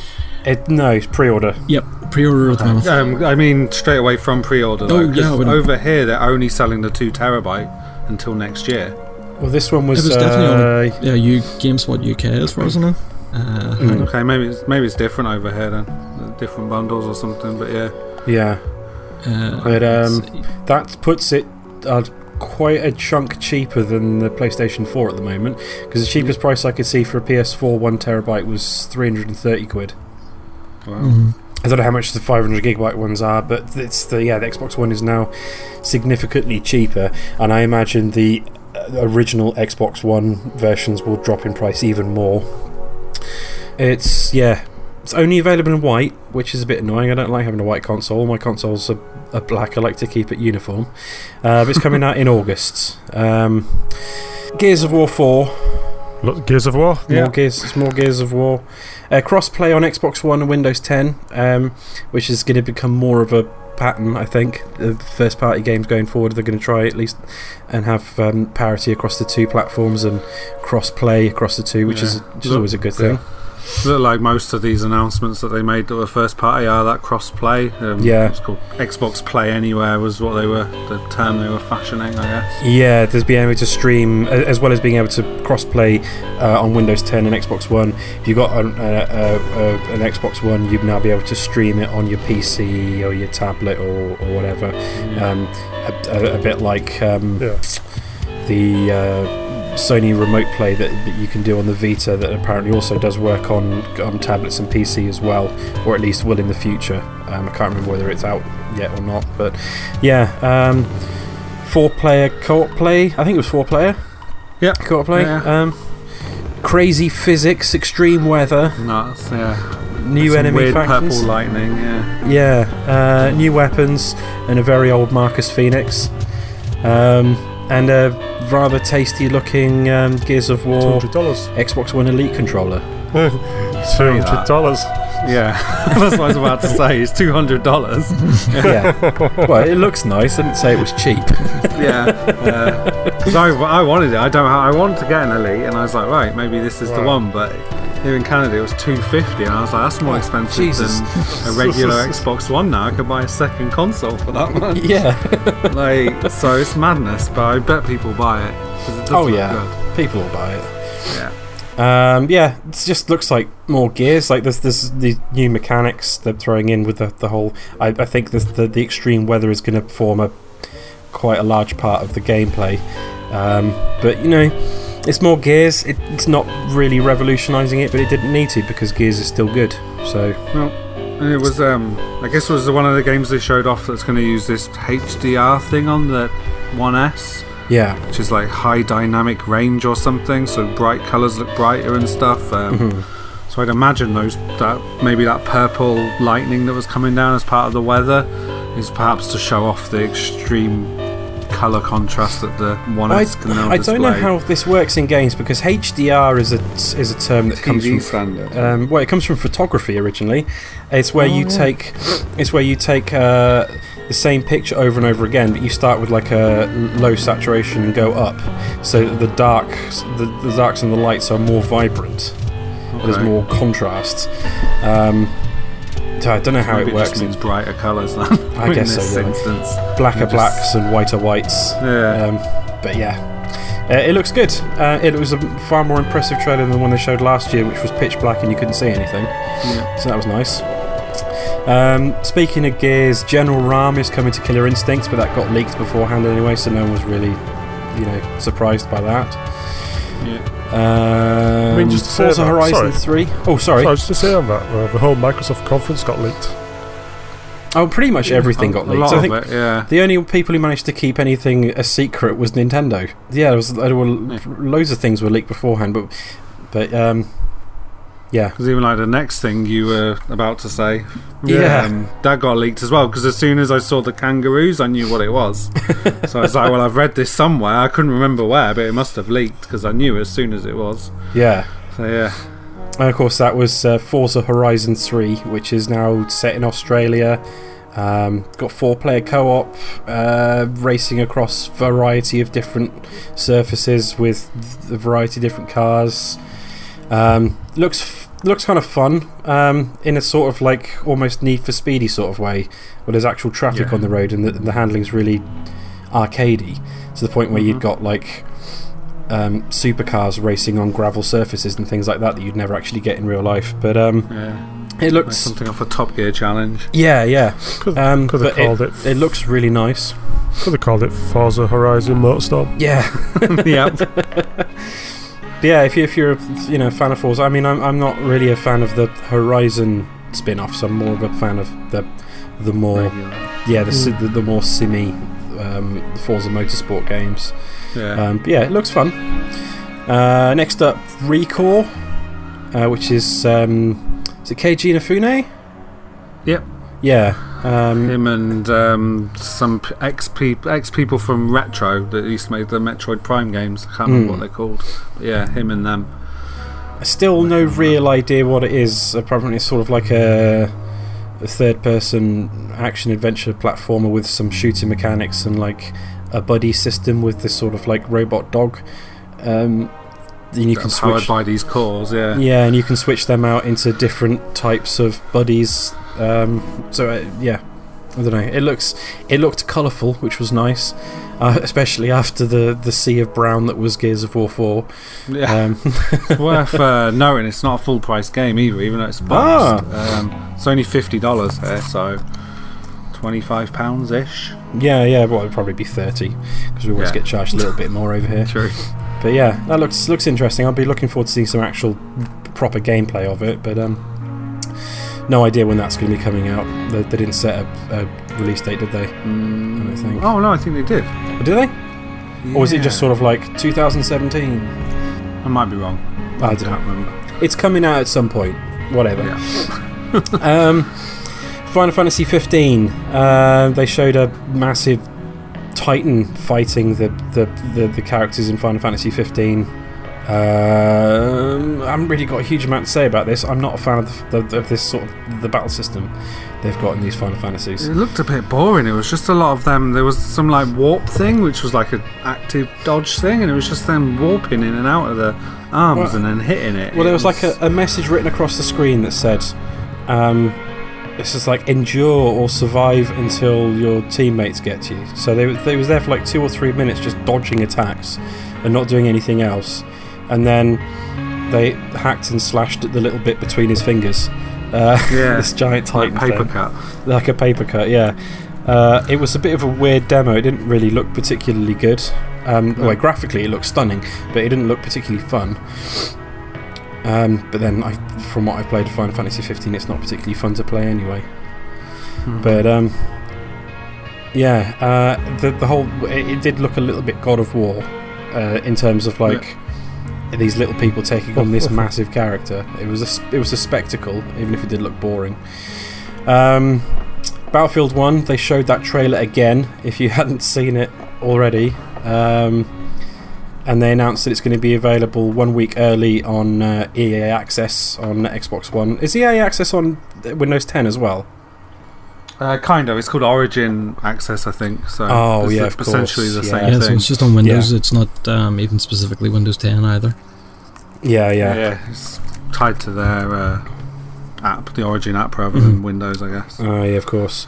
Um, so yeah, on PC and um, Xbox, you were to get to play it a whole week early than than us poor peasants on uh, on uh, PS4.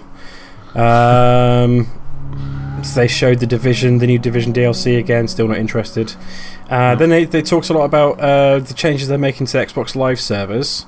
Uh, they're making some network improvements, uh, bringing some new servers. They're adding some things that like background music that was already on Xbox 360, wasn't it? Yeah, and it's never been sure. on Xbox One for whatever Yeah. reason.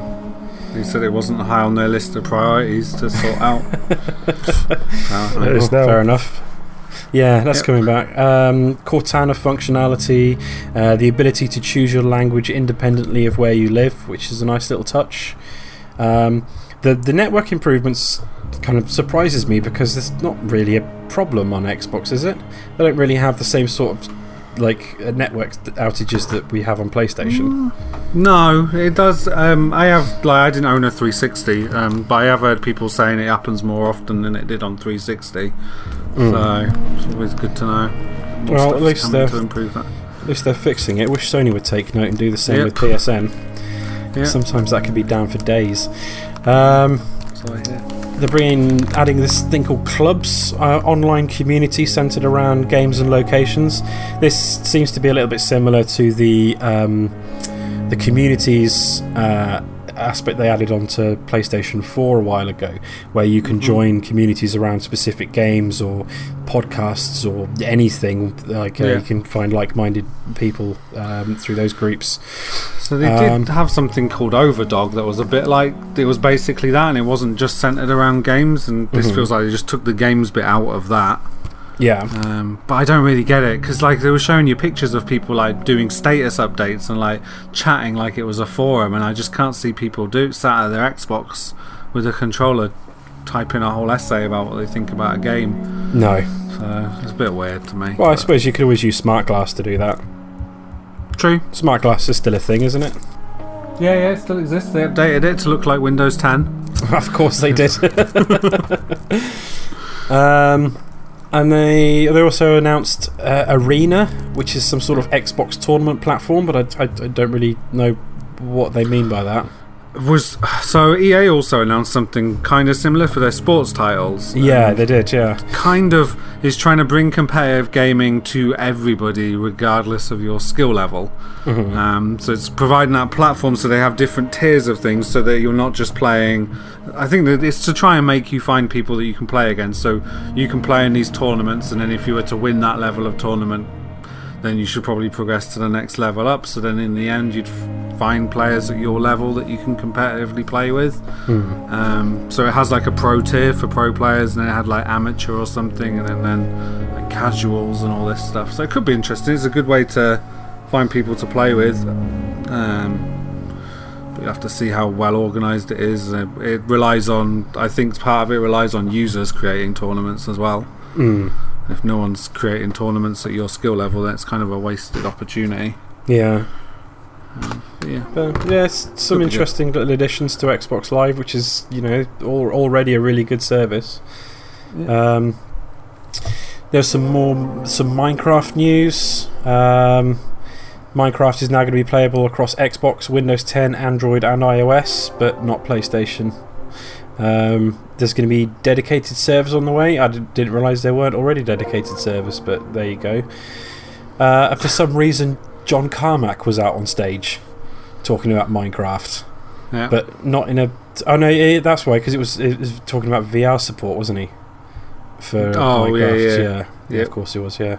So yeah, VR support is coming to Minecraft in some capacity, um, but I'm guessing that's just going to be on PC because Microsoft aren't really saying anything about VR support on Xbox One yet, no, at least. maybe later. Maybe, yeah, but we'll come on to that in a minute.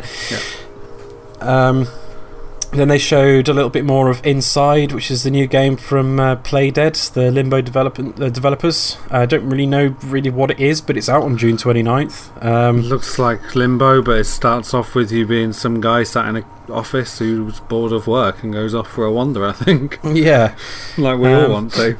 yeah, exactly. I had one of those days today, to be honest.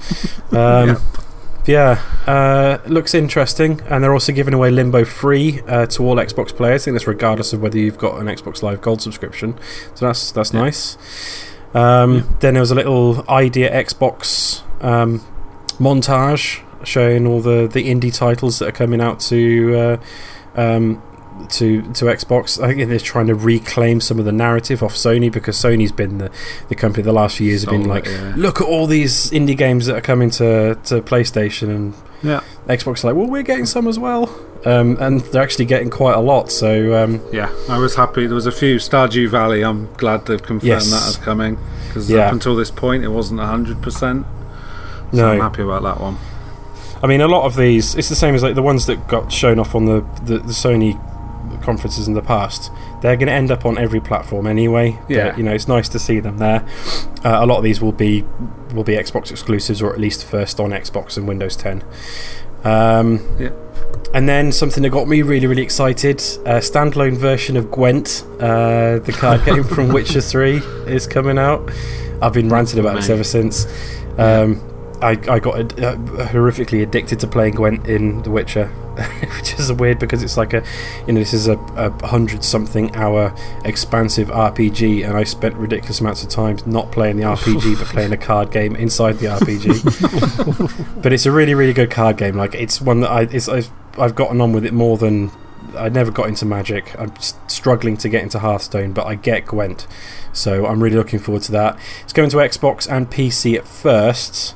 They didn't mention anything else, but the the guy from um, CD Projekt Red did say that it was coming to consoles, plural. So I'm assuming it'll come to PS4 eventually, and it's it's got to come to iOS and Android as well, like all the thought other so, card yeah. games. Yeah, at some point in the future, it's got to got to come to those as well.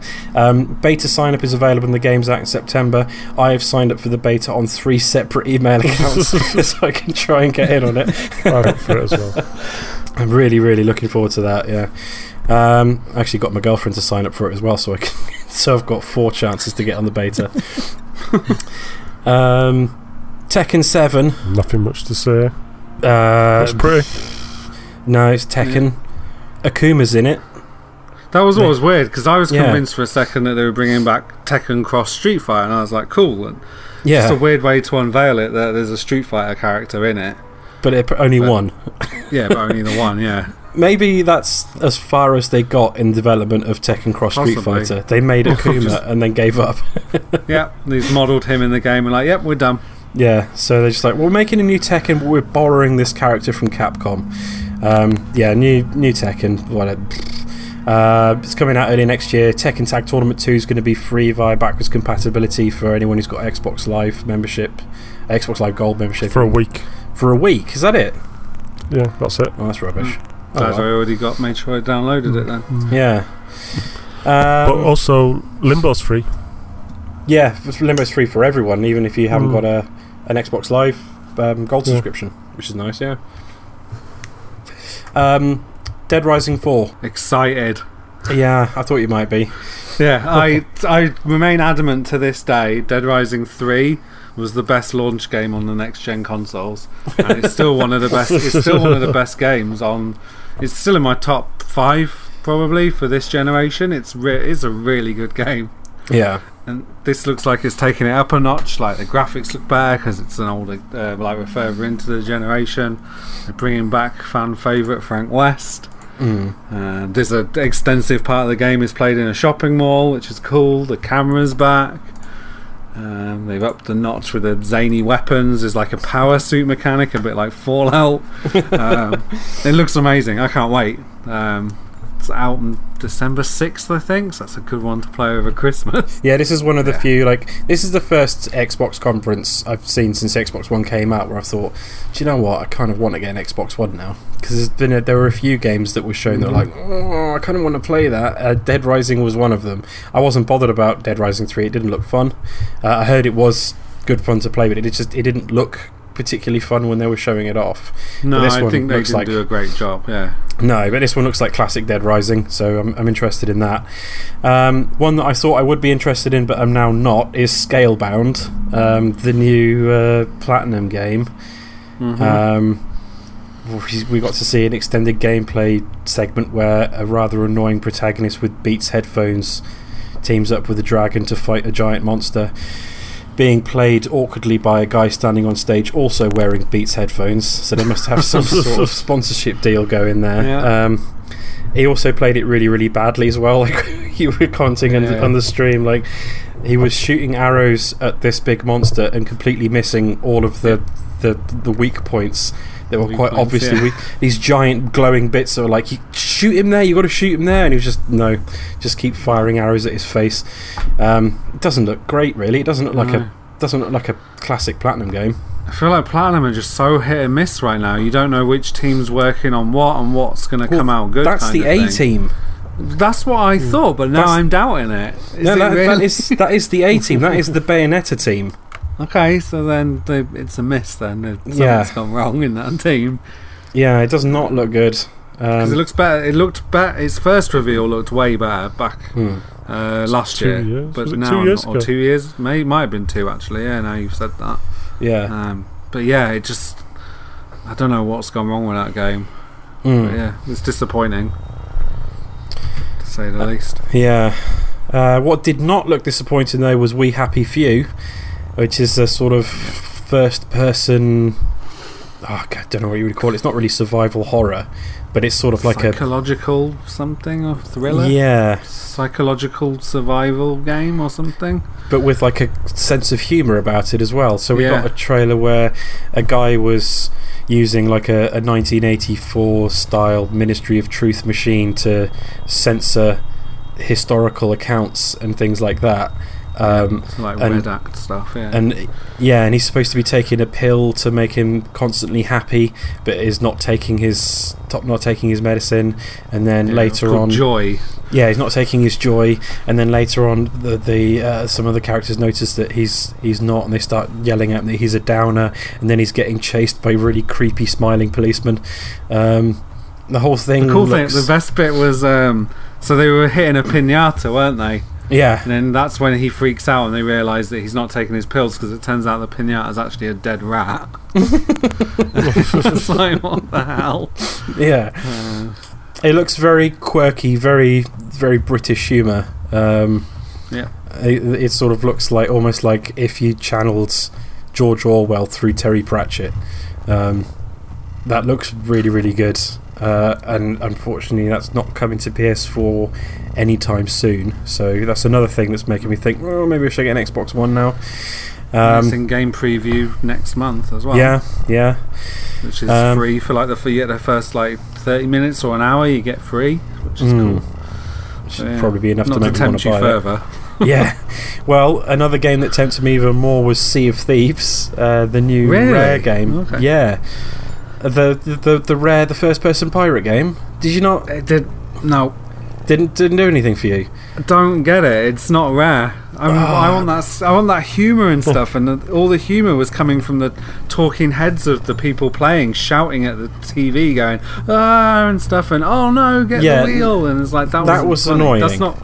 That's That- not that what was it's going to be like playing. No, but I was looking at the actual gameplay of it and it just looked True. really interesting. It was like a cartoony take on say like the Assassin's Creed Black Flag ship Yeah. sort of aspect, but uh, first person multiplayer where you're all having to fill different roles in the crew.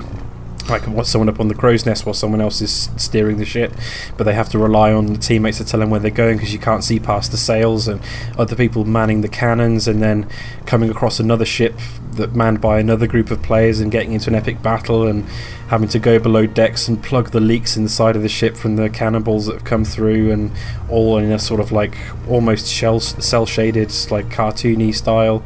I know, I, something about that just really clicked at me. It looked, I thought it looked great.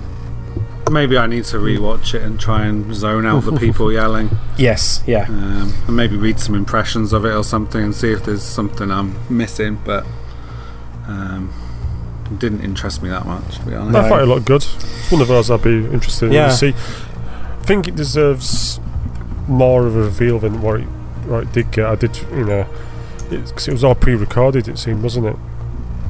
Yeah. Yeah. So Yeah, yeah, it was. Yeah, I mean, give it a go. It didn't seem loads to do. That's what I mean. It just seemed to like you were chasing. You were on a ship, and then you got to an island, and then most of them were running away from something. It's like, come on, show us a bit more. I mean, do it? Do we Mhm. need more people on the ship, or is it going to be bots able to do?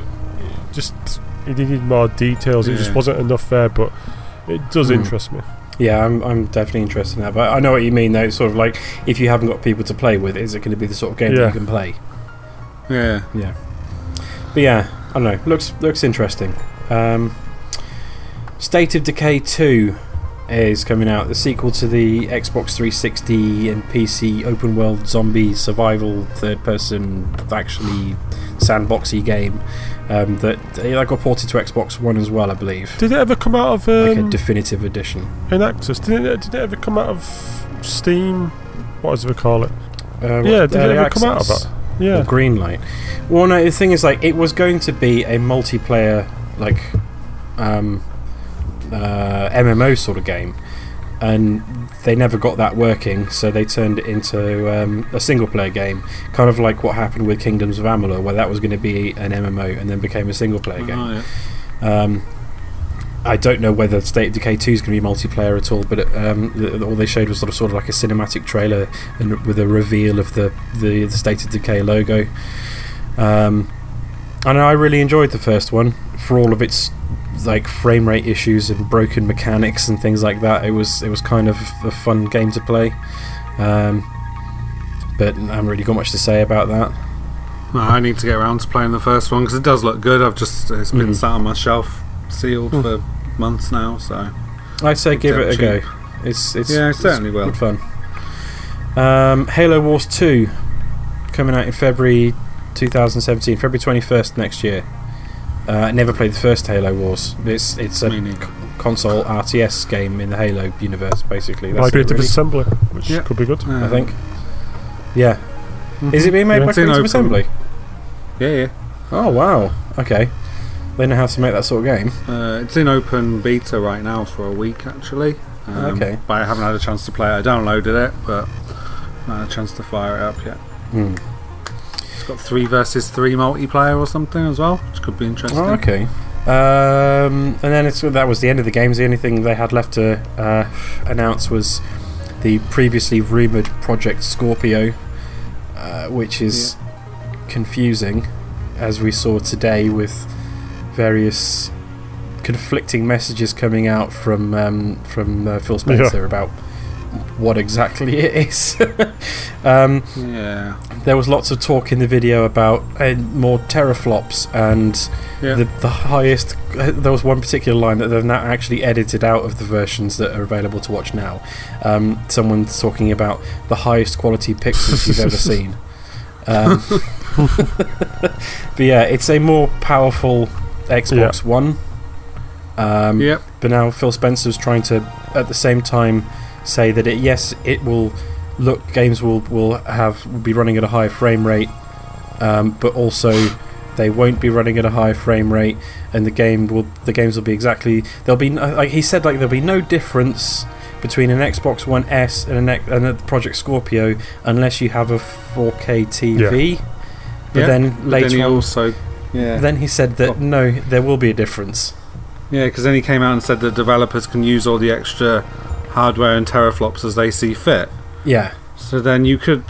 So surely they could have a game that runs the same on the regular Xbox One as it, uh, and then on the Scorpio it runs better, uh, higher resolution and stuff, and perhaps not quite 4K, and they're using that power to make it run better or be or something, have more characters on screen, whatever the hell they want to do. So it, Yeah. uh, it doesn't make sense to me. And then it's also VR ready, so it's obviously Yeah. more powerful. I've powerful. got a feeling it'd be Yeah. something like what PCs are now. So if you get a PC game, you get Yeah. different settings, don't you? You get the ultra top spec setting if you've got a, like a five hundred pound graphics card. If you pull a graphics card from 2 Mhm. three years ago, you got your medium or low settings, so you can play it. So I reckon Mm. you'll get the Xbox game, which will be playable across all three systems, and what you'll be able to do on the Scorpio is probably download a patch for it, which will boost up the graphics. So it'll play, play at ultra settings, Yeah, okay. while the Xbox One and the SS versions are just your normal game. That does actually make sense, yeah. Yeah. I think this is a topic we might have to say for another episode about whether we actually need um, pow- more powerful versions of Xbox One and the PS4 and where that leaves games and whether at a certain point in the future games will come out that only work on Scorpio and PS4 Neo or whatever. I'm, I'm assuming that at some point it's going to follow like the iPad model. So at some point, Project Scorpio will be the baseline model. Yeah. Whether it's in like five years' time or whatever, then the next one will come out, and then there'll be a third Yeah. version that's slightly better than that and stuff. And that's how it will work. But then, yeah, so Yeah. killing generations, but not killing console iterations, I guess. Yeah, the Apple model of Yeah. iterative Yeah. upgrades. Yeah. It's almost Exactly. I was going to say, you could technically argue that this has already happened in the console market with the new 3DS, although to obviously a much lesser extent. Um, Yeah, but yeah, exactly, With only yeah. one game and um, the sort of uh, virtual console um, Mm-hmm. games running in sort of native resolutions, what have you, on the new 3DS only. No, I guess even go further back, the 3DS and then the 3DS Lite, and then there was the uh, DSi, wasn't there? Yeah. That had the eShop, i- their iteration of that. So yeah, Hmm. it's something that's been done before. Yeah, it's interesting where the, the, the console market's going, but um, I guess we'll learn more about that as more information comes out about Scorpio and when Sony decide to actually talk about Neo. Mm-hmm. But um, yeah. Anyway, let's bring this home and run through the Sony conference. Um, the, the Sony conference was a bit odd. The whole thing was live scored by an audience, uh, by an orchestra. Yeah, it was quite pompous of them, wasn't Yeah. it? Kind of. Yeah, it was. So, um, I can't remember the guy's name from Sony. It was introduced at the beginning, and then every segment after that, he came out to a live orchestra, and then every trailer they showed was live scored by the orchestra, which must have been a nightmare to do. But um, yeah, uh, so they opened up with God of War, which I don't know whether this had been leaked as well, but it definitely been rumored. Um, New God of War. the artwork had been leaked. The artwork had been leaked. Okay. Oh. Um, so yeah, new God of War. Don't know whether it's a continuation or whether it's a soft reboot, but Kratos is now older and has a beard and is in sort of a Norse. mythical Norse setting. Yeah, uh, and he's got a son. Um, I don't know. It was it, there was a weird sort of thing. There, there was definitely some like God of War style gameplay in there, but then there was the whole like taking his son out for to teach him how to hunt and this weird relationship between him and his son and uh, I don't know it's it seems it seems odd it seems really interesting but it's it's a, a, a weird angle to take the God of War series it's it's definitely welcome because that series was getting a, a little bit tired Yeah. to say the least I'm going I'm gonna guess, just like you guessed with Titanfall, that the Titan's gonna get, die at the end. I think Kratos will die at the end of this. And Yeah. take up the mantle of the sun.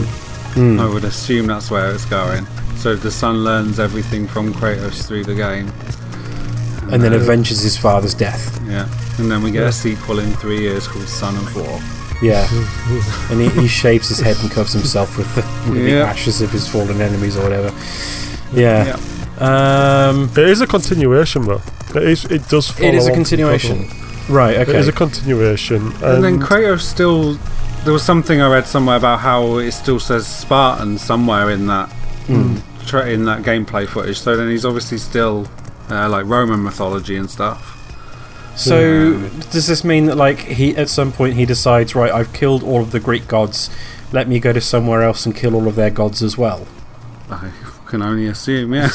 fair enough or maybe he's been wondering, or maybe he's settled down again.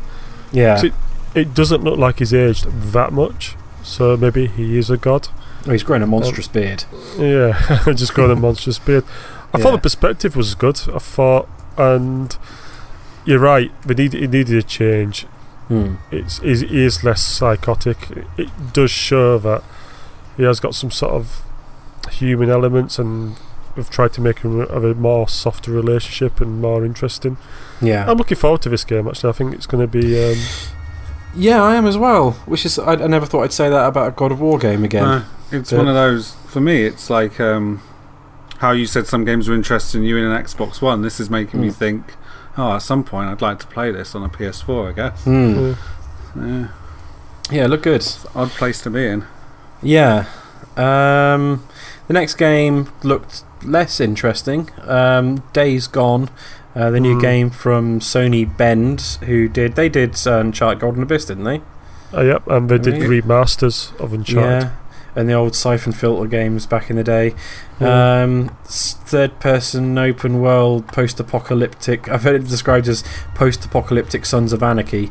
Um, Where you play as like a biker guy in a world that's. Well, in the trailer, it's just like the world's gone to hell and you don't know why. And the trailer looked kind of interesting. I thought, oh, yeah, this looks like, you know, could be kind of cool.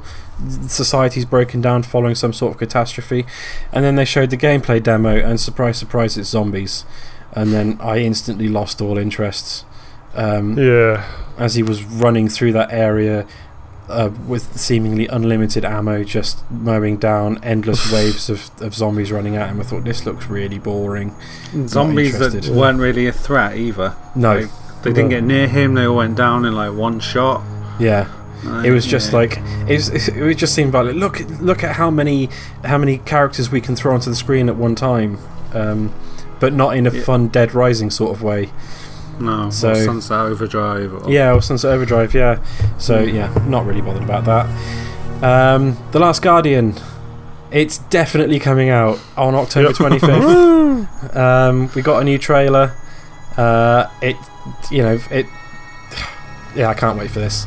Um, Shadow of the Colossus is one of the best games I've ever played. Uh, I never got into Ico. I think I, I didn't play it when it came out, and then by the time I got around to playing it, it was I, I, I think the, the controls were a little bit too archaic, and I, I just couldn't get into it. But Shadow of the Colossus was amazing. Uh, and so I'm really, really looking forward to this, and I'm just so glad that it's actually got a confirmed release date. Hmm. I hope. Are you getting the Colossus edition? No. no. I'll tell you why. As someone pointed out on, on Twitter, the statue that comes with the collector's edition looks like something you like a gran would have on their um, on their mantelpiece. It looks like one of those horrible like cheap sort of like terracotta painted models of a cat. Um, I need to look this up. I've not seen it. Oh, it looks bad. Like the box, like everything else about it looks really good. It's got like an art book and it comes in like a nice wooden crate, but the statue itself looks awful. Um, but yeah, I'm so glad it's actually coming out. Well, I say actually coming out. They say it's coming on October 25th, but until I'm holding the disc in my hands, I can't say for sure that it is coming out. But um, yeah, uh, Horizon Zero Dawn. Uh, we got an extended gameplay uh, trailer, uh, well, gameplay demo that showed a little bit more of um, what that game is. Seems like it's a massive open world sort of thing. Um, we got hints of what the narrative is. Like we already knew that it was in his world where sort of like future cavemen were living in a world where giant mechanical animals run around. But now we know that there's sort of like uh, an aspect of uh, what do they call? The corrupted. Yeah. I think. Um, older machines that are corrupting the other ones and turning them bad. Um, Hmm. that that gives me a big Monster Hunter vibe as well. Like um, like you, were saying earlier about um, Zelda, this whole sort of like hunting down these uh, these giant mechanical animals to collect resources to be able to build traps and new weapons and things like that. Hmm. Um, it looks really good, really, really Yeah. good.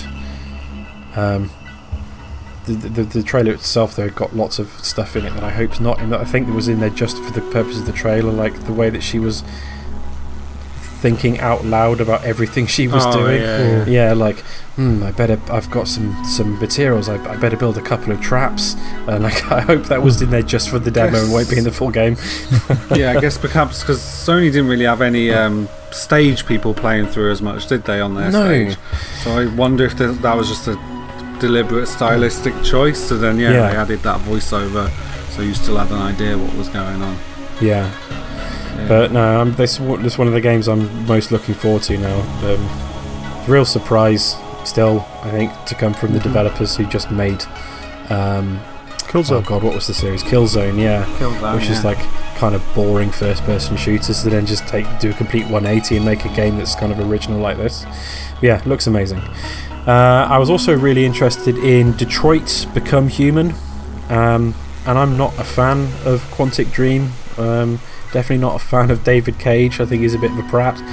But uh, Detroit looks interesting. Uh, we got a, Yeah. an extended trailer um, with a an android called Connor. I think that was his name. Um, so, yeah. doing like a hostage negotiation where another android has gone bad and is holding a uh, the a, a girl hostage on the, the, the precipice of the roof of a building. And then he goes out, tries to talk him down, and fails. Uh, and then it rewinds and then shows all the different ways that that scenario could have played out. Yeah. Um, it, yeah, it looks really cool. Uh, it's the, the, it looked like it's taking on aspects, of, uh, taking on themes of sort of like friction between humans and androids, and um, a slightly more simple story than he tried to do with uh, Beyond Two Souls.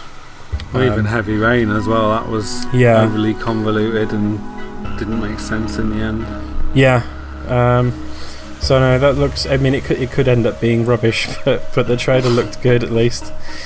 Uh, what else do we have? Uh, Resident Evil Seven. Um, Which doesn't look like a Resident Evil game. Nope. Where are the zombies? Don't know. Um, I guess the only thing is they said that this part isn't in the final game, and there is more to the actual game, Right. including combat. Okay. Um, but yeah, it was weird. Yeah, I'm kind of. Was, when I saw it, I was like, I'm kind. I'm. I'm okay with Resident Evil being this, and Yeah. instead of just more of what Resident Evil had been ever since four. Yeah. Um, yeah, demo available on the PlayStation Store now. If you're man enough to download it, I am not. I did today. You did. I played it today. Did you play it? And Yeah, it's good. Uh, what- really, really good. Yeah? It's um, it's got a Texas Chainsaw Massacre vibe. Um, yeah. So, um, you saw it's F. It's first person. Um, I mean, that's what it says. is You can play it through as through a whole game as through VR. Um, and you sort of wake up and you're having just says escape, get out of the house. So you wander around. It's got the same type of old Resident Evil vibe, picking apart items, you know, looking at them. Uh, you can move a bit quicker. It is, but you, you're just treading around. Hear the old creaks and everything. It's still not um, fully optimized and everything. But um, at one point, you find a video. You put the video in, um, start watching it, and you co- and you're playing in the video. So you're not watching it as such. You're taking part in the video, and it shows you what happened to these three guys. Then it goes back to the present. Eventually, you Hmm. get out of the house, and if you're not going to play it, spoiler alert, you get knocked out, and then some sort of woman sort of like comes to you, and that's where demo ends. Don't take long, but it is interesting. It it has got me interested back in Resident Evil Seven because by I've played all the Resident Evils, and now I'm just sick and tired of the T virus and all that. I do suspect there's some s Hmm. something supernatural about it, but like I said, it does have that Texas Chainsaw Massacre vibe of a family just going around killing people, and then you up with a fridge, there's heads there. There's it is good. I enjoyed it. I Does was anyone whipped else- listening to you then. like, it sounds so good to me. I was. Did- Did anyone Yeah. else get the impression after seeing the footage of it though that they've looked at PT and thought, yeah, we'll have some of yeah. that. Yeah. Yeah. And it's weird. There's what's that other game? Uh, Allison Road that just got cancelled. That was well. similar to that as well. Yeah. Yeah. So yeah, I, it's worth. I, it's got me interested again. As long as they don't do the T virus monsters, you know, like just really like CGI in a Yeah. computer game. I did hear somewhere that they're going to try and scale all Yeah. that back, and that's why you just play like a regular guy as well, because they've realised that all the um, characters in Resident Evil are kind of like superheroes Yeah. at this point. Mm-hmm. Um, so everything you decided to describe sounds way more grounded and stuff in some Yeah, I mean- The woman at the Hmm. end does seem a bit, uh, you know, like supernatural vibe, and there's going to be something supernatural weird about it. But yeah, it's one I'm looking forward to. I wasn't too sure, but like I said, played the demo today. I thought, yeah, this is going to go up on the list. Well, I I will not be playing that demo. Too much of a wimp. Yeah. PlayStation VR. Uh, that little segment, thankfully not too long. Um, just going, talking a little bit about PlayStation VR. They aim to have 50 games available by the end of the year. Um, they've talked a little bit about some future titles, including a Battlefront X-wing mission. I think it's just an ex- just an exclusive mission in, in Battlefront that uh, looked a little bit like X-wing versus Tie Fighter um, within the PlayStation VR headset, and they're doing yeah, look good, yeah. uh, and they're doing Batman Arkham VR. I have no idea how that's going to work. Um, I've heard it's some sort of murder mystery. Right. Okay. Uh, to do. Playing up the detective element of uh, Yeah. Batman. yeah. I'm okay with that. I think one of the things whenever they mentioned the 50 games, I think a lot of those 50 games will only be sort of um, one-off missions or whatever or levels. In a lot of Mm-hmm. And those games, demos. yeah. Well, to an extent, I think so far, um, Resident Evil is the only one that is an end-to-end VR experience. As I say, the other Yeah. ones are just little bits of. Um, so it's almost go- it's Ah. almost going back to the old days whenever you were given a pair of 3D glasses, and it was like one level in uh, a game that you actually needed to put the 3D glasses on for. Well, I'm still holding out hope that No Man's Sky will also have VR support as well. Uh, well, you'd imagine so. Uh, Elite Dangerous does, doesn't it? Um, so I'd be surprised Yeah. if uh, No Man's Sky being on the same sort of scale wouldn't have it. Mm. Conspicuous by its absence as well, by the way. Yes. No Man's Sky. Mm-hmm. No, no mention at all for a game that's out Well, less than two months. It was supposed to be out by now, so maybe that's why. Oh uh, yeah, well no, it was supposed to be coming out next Friday, Mm. uh, and now it's coming out uh, August twelfth. Mm. Uh, was it July? No, yeah, August twelfth. Uh, so it's out soon. You thought they would have mentioned it at all? Maybe I don't know. Maybe after the whole calamity of the announcing the delay, they thought let's just not. Mm. Let's just leave that. Let's not fan those flames. um, speaking of VR, um, they showed us some Final Fantasy 15 footage, including some chocobo riding and some other bits and pieces. Uh, but there is going to be uh, exclusive VR elements to Final Fantasy 15 on PS4, um, which looked pretty rubbish, to be honest. Yeah, as Um, much as we were slagging off Final Fantasy 15 before, this looked even worse than that. Yeah. The more I see of this game, the less excited I am about it, and I, I wasn't particularly excited about it to begin with. Um, I used to be a big fan of Final Fantasy, but the, yeah, that the whole thing looked really stupid, including that clip of the character in Final Fantasy wearing a PlayStation VR headset and giving a thumbs up to the camera. Just felt a little bit. um, Call of Duty Infinite Warfare had an extended gameplay trailer that actually made it look really good. Did anyone else see this? Yeah. Yeah. Did you not like uh, what? To be everything up to the point where you were running around on the ship, and then it's like, oh, okay, it's just for Call of Duty. The whole like selecting like the, the character on the bridge of the ship, selecting a point in the in the solar system to go to, True. and then going down to the hangar, getting in their ship, getting involved in a dogfight mm. in space, and then jumping out and having like the zero gravity combat and everything looked kind of cool. Yeah, it is different, I'll give you that. And like the zero gravity, again, we saw a grapple hook of sorts. Yep, more grapple Um, hooks. and it did add something. It was like another a di- another different approach to the grapple hooks, just like Titanfall was with its momentum. This was like kind of the opposite of that, and around shipwrecks and stuff.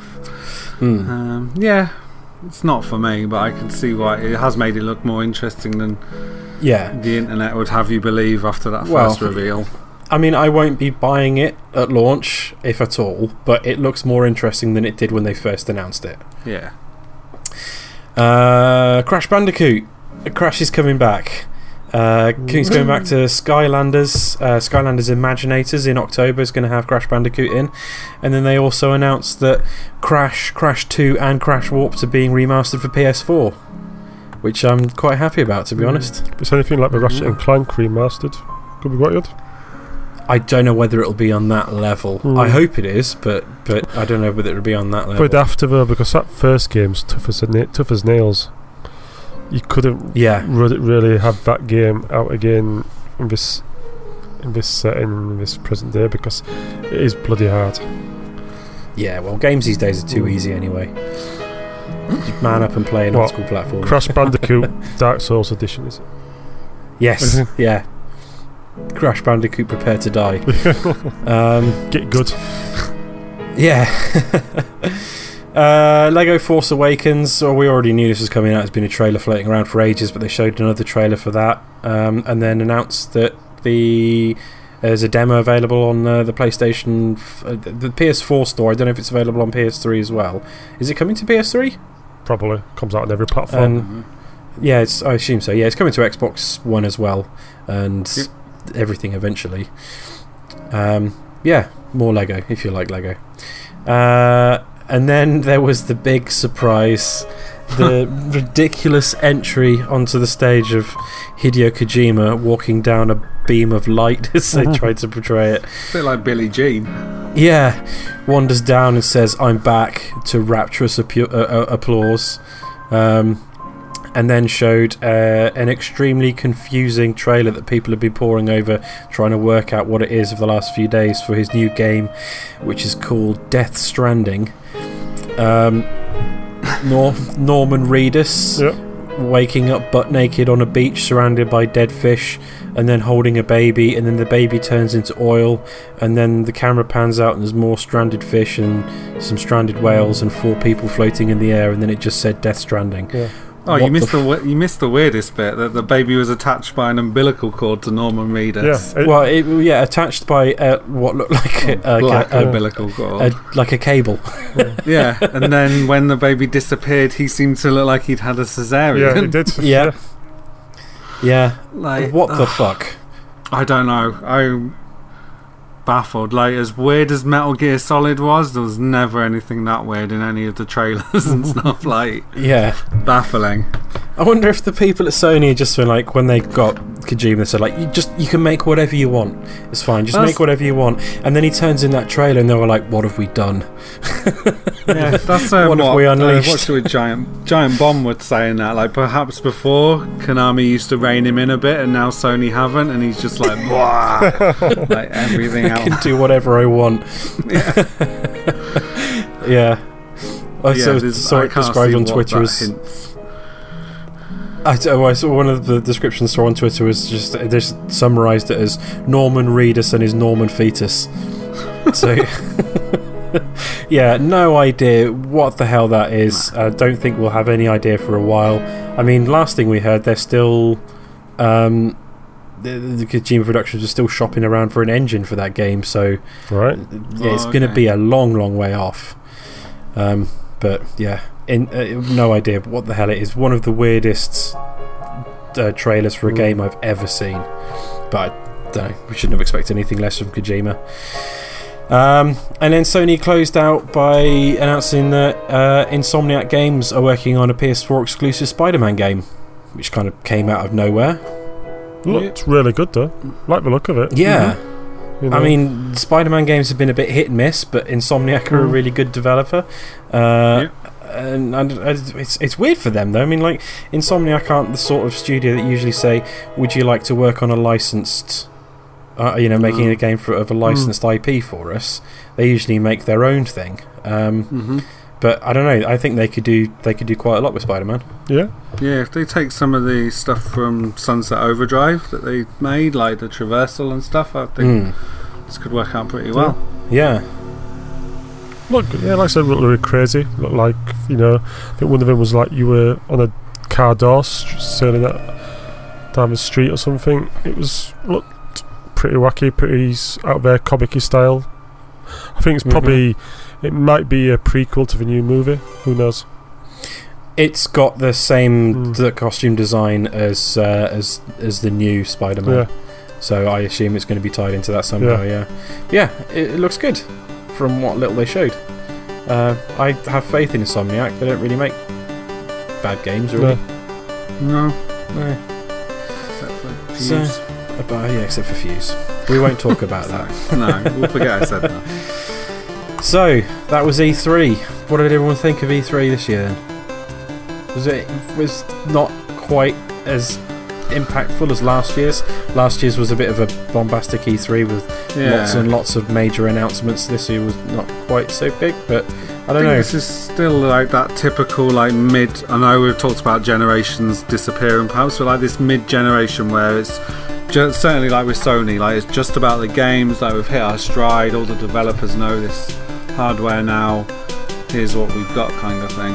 Um, Microsoft know they've lost like this generation. If you're going to go in sales numbers, Sony Mm. knows they're winning, and it kind of shows in like Sony would not have something as extravagant as a live orchestra. They didn't think they were winning.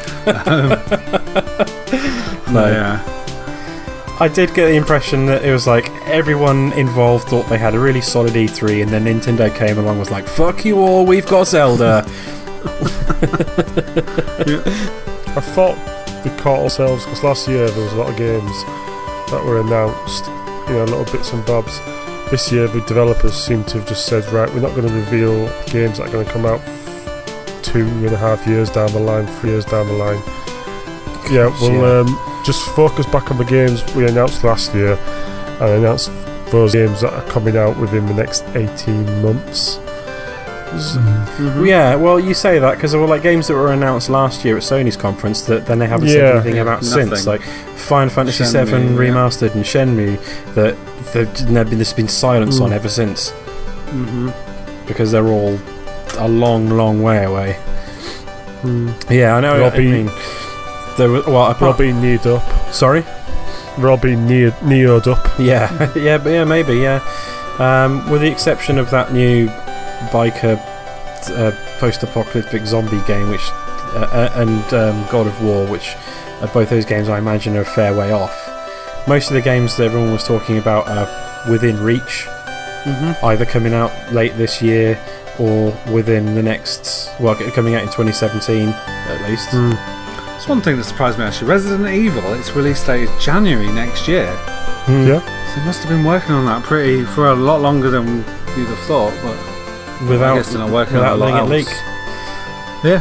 Yeah, surprised. Hmm. Go on then, games of a show. Game. ooh. Zelda. Gwent. Easily Zelda. I Yeah, need to I've got watch to say, more like- Zelda stuff. Right up until the Nintendo thing, I was like, I was full on like Gwent. Gwent is the game of the show. Fucking, fucking love Gwent. Um, and uh, Horizon Zero Dawn uh, with the two games I was most excited about, and then yeah, and then Zelda happened, and yeah, now I'm all about Zelda. God of War. That just surprised me. That was a good. I That think was a nice surprise. Yeah. Yeah, I think that was just the way they've took it. I think that's a nice surprise, and that was God of War for me. Hmm. We happy for you. Yeah, Yeah. that does Like look really Horse. good. Hmm. Yeah, I might have to build a decent PC to play it, maybe, or get a, an Xbox One. I might. Yeah, I think I might actually have to finally take the plunge and get an Xbox One. But no, I, don't- I like. I mean, this is the problem now. It's like Xbox One is getting cheaper, plus they've got a new Mhm. one coming out. Sony have got a new console coming out at some point in the future. I Yeah. also wouldn't mind building a new PC, but there's a new Nintendo console around the corner, so Choices, choices. yeah. I'm kind of the same. I'm part of me wants to get the Xbox One S, just to like upgrade and have a second one. yeah. Part of me thinks I should just find a cheap Wii U so I can play Zelda. Part of me's like, nah, get an NX. But yeah. The other part of me's like, oh, with all this Xbox stuff now, I could just make a new PC and then that could just be my gaming machine for as long as it would last. Hmm. Um, which is not something I've done for a long, long time. But This yeah. is the th- the thing with the Nintendo situation is like I got onto the Wii U bandwagon quite late. Uh, and Mhm. I'm now playing catch up with a good Yeah. few years worth of. It's not got a massive back catalogue, but it's got a quite a large number of quality games that I'm now Mhm. slowly playing catch up on. I'd quite like to get in on the ground floor of a new Nintendo console. It's one thing, I guess, about this E3 then. We've all come out thinking what new things we need.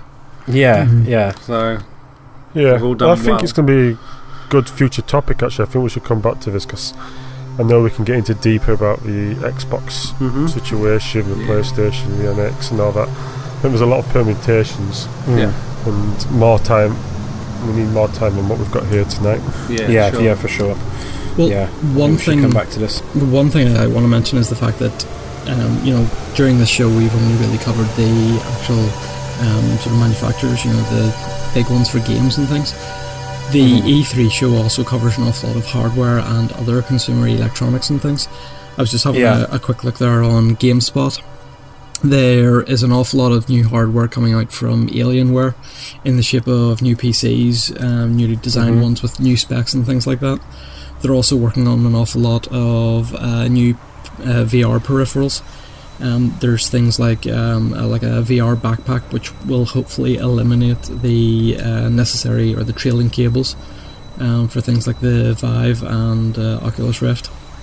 So Hmm. there's a lot of work going on on other hardware um, that will eventually um, sort of get to um, being used on PC and potentially consoles as well. Yeah, there's a lot of interesting tech that's being floated around. It doesn't really get involved. It doesn't really get included in the in the conferences. It's stuff that's just out there on the show floor Yeah. from small companies that are like, come and come and check out the cool little toy we made. Yep.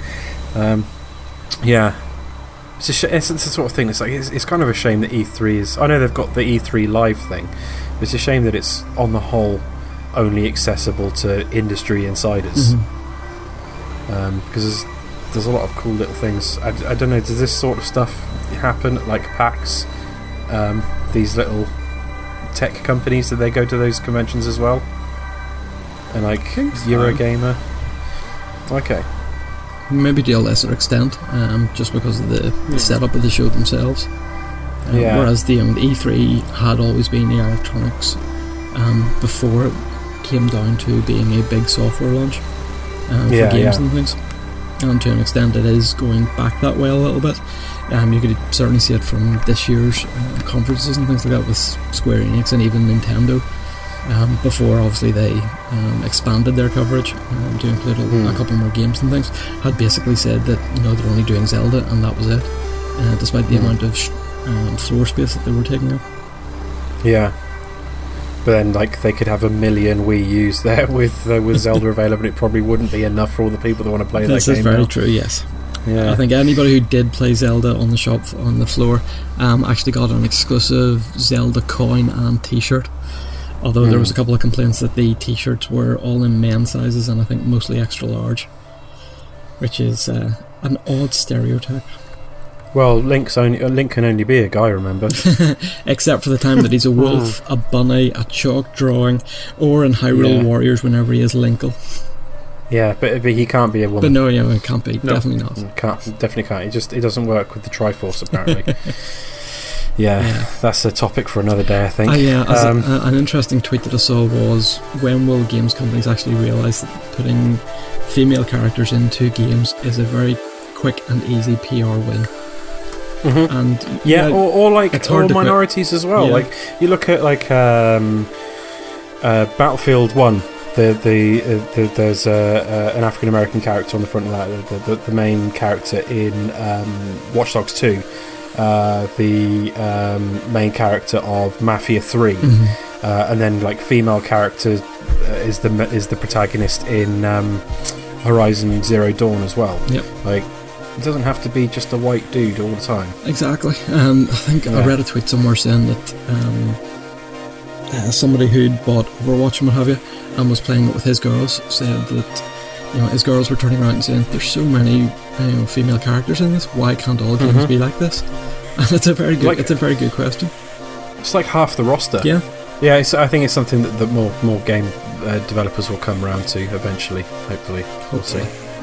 yeah, um, yeah. Just talking about the things that weren't included in the conferences that are there as well. Like Devolver Digital always have a big presence Mhm. uh, at, at E3, but only you only really seem to hear about it unless you're there. Um, when they get included in, say, the Sony conference or the Microsoft conference Mhm. or whatever, but they're always there with the however many new indie games they're publishing, and there's, there's always a ton of them, and they always seem to be really good games. So yeah, there's the smaller publishers there uh, running as well, like 2K. Um, they've got a bunch of games: What's the day? uh, Civ 6, Mhm. uh, Mafia 3. Um, 2K17, um, WWE 2K17, and yeah, are other sports iterations, um, NHL. yeah, yeah, a lot of stuff that just doesn't get covered in the conferences, unfortunately. Um, but most of the stuff comes out in the, the, like, the press releases and, and the coverage from, Yeah. from various games companies and whatnot. Just we just don't have time to cover it all, Yeah, unfortunately. the, the press releases will come out awful lot closer to release times and things like that. Yeah. Well, I'm sure we'll pick up on some more news and stuff in, in episodes in the, in the next few weeks. Um, we've had a little bit of feedback from people saying what they thought about um, E3 this year. Uh, our very own Lee Howard at, at Count Fosco says, um, whilst Zelda, Box Box Boy, and this new Mario Party 3DS title all look really fun, I'm really hoping Nintendo deliver an NX Direct post E3. Uh, I'm definitely with them on that, and I'm hoping it's not too long afterwards. But like, I think, like we said before, it's probably going to be just wait for the dust to settle a little bit from E3, uh, and then announce the NX when there's when people aren't talking about other things, because then everyone will just be talking about the NX. Yep. Our own Kevin uh, at Kevney says uh, South Park: The Fractured But Whole pre-ordered, so that I get uh, the stick of truth with it, uh, thanks to the Ubisoft announcement. And he also says Lego Dimensions uh, rest was a bit meh. We'll see them again in next year's show too. Uh, Nintendo spending three hours talking up two releases was nuts. Yeah. Um, I, to be honest, that entire live stream could have been nothing but Zelda, and I would have been perfectly happy. I didn't really need to hear about a new Pokemon. Corn Wolf uh, at Corn underscore Wolf has said, uh, "I really think my friends over at Lapsed Gamer will love Trials of the Blood Dragon. It's well fucking awesome." Um, I'm assuming that he must have played it then. I think it is available right now, so it is. Um, Oh, it's already available yeah, to it's download. certainly on Ah, okay. Steam. Yeah, Yeah. Um, I I- I'll take your word for it. I I played um, Trials Evolution. Was that the? I think that was the last one, and it was good fun for a while until you like we like we were saying, you get to the really difficult um, courses, and then it just becomes just banging your head against a brick wall. Um, yeah, yeah. I'll, I'll think I'll just stick to tr- tr- Trackmania Turbo for the time being. Were there any noticeable absences from E3 that you would have liked to have seen? Rockstar. Yes. Yeah, where the hell were Rockstar? Well, Take-Two said we were going to have a, the CEO did say he was going to have a big E3 Yep. and nothing. Yeah. Um, I wonder, because the Sony conference was not that long. I wonder if they had they they were going to have a new Rockstar game there, and then s- something's happened which meant that, that Rockstar weren't ready to show it, uh, and then Sony had to cut the conference a little bit shorter, or something. I don't know. I could be Hmm. completely wrong. I don't know, but yeah, there were, there was a noticeable absence. Uh, I was going to say um, Persona Five, um, but then there was there's been footage floating around today of like eight minutes of gameplay demo that they've been showing off on a stage there. So, um, so that was there, thankfully, because that's coming out on Valentine's Day next year in in the US. I'm hoping that's the same date in the UK as well, but you know you never know. Um, like we mentioned, No Man's Sky was a noticeable absence as well, but I can understand why it wasn't there. Uh, and then, yeah, no updates on Final Fantasy VII Remake, no update on Shenmue 3. Um, but I don't know. I think there was enough there to keep me excited about playing games for the next year. Yeah. Yeah. Was there enough uh, Warhammer for you? Oh, only one game. I'm still waiting for. I'm still waiting for this Vermintide game to come out on PS4. Come on, should have come out last about April time. It should have come out. Come on, come on. Um, but I think this summer we've got Deathwing, we've got Inquisitor um, coming out on the PS4. Hmm. There was a few games coming out. say, yeah. I'm, I'm, I'm. Considering the number of games coming out um, with a Warhammer tie-in, only seeing one is actually a Oh. big surprise. Yeah. That's it. They must be Yeah. gearing up. and You know, Blizzard have BlizzCon, so I'm guessing that there's going to be a Warhammer con at some stage. that wouldn't surprise me. Like, uh, the, I, I, the the number of games that are coming out, and every time I, I walk past Games Workshop in town, um, there always seems to have a decent number of punters in there. Like, Mhm. there Yeah. must be way more Warhammer fans than I ever thought there were. So yeah, there's there's there's, there's dozens of you, Andy. There's dozens of you. There is this, hey, it's a it's a remarkable bloody world. Yeah. I gotta say, I watched um, Giant Bomb's quick look. Well, it wasn't really a quick look. It was about two and a half hours in the end of um, Total War Warhammer, which I still think should just be Hmm. called Total Warhammer. Um, yeah, but yeah. agree with that. that looks really good. It looks really, really good. I don't Yeah. understand who any of the factions are or why they're fighting each other, but it looks really good.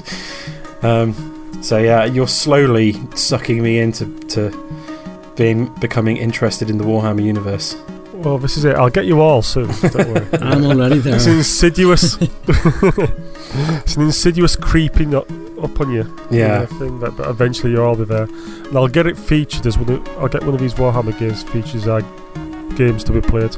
Oh god, yeah, it'll happen. won't it? When we start doing, when we eventually get round to doing the the Lapsed Gamer Radio homework thing, you're going to give me a Warhammer game to play, aren't you? Well, you never know. Yeah. right, this has gone on entirely far too long. Let's wrap this up.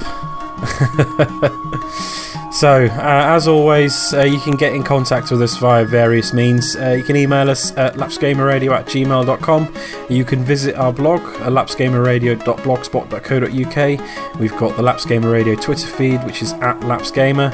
Uh, you can visit our Lapsed Gamer Radio Facebook page and add yourself to the LGR Community Facebook group. Uh, you can find all our episodes to stream or MP3 download at our Podbean web address, which is lapsedgamerradio.podbean.com. Uh, also, please be so kind as to subscribe and review Lapsed Gamer Radio on iTunes. You can check out the Lapsed Gamer Radio YouTube channel for additional content and Overwatch videos. And um, remember to let us know if you'd like to be on a future episode with us. And I guess all that's left to be said is thanks for listening and goodbye. Goodbye. Last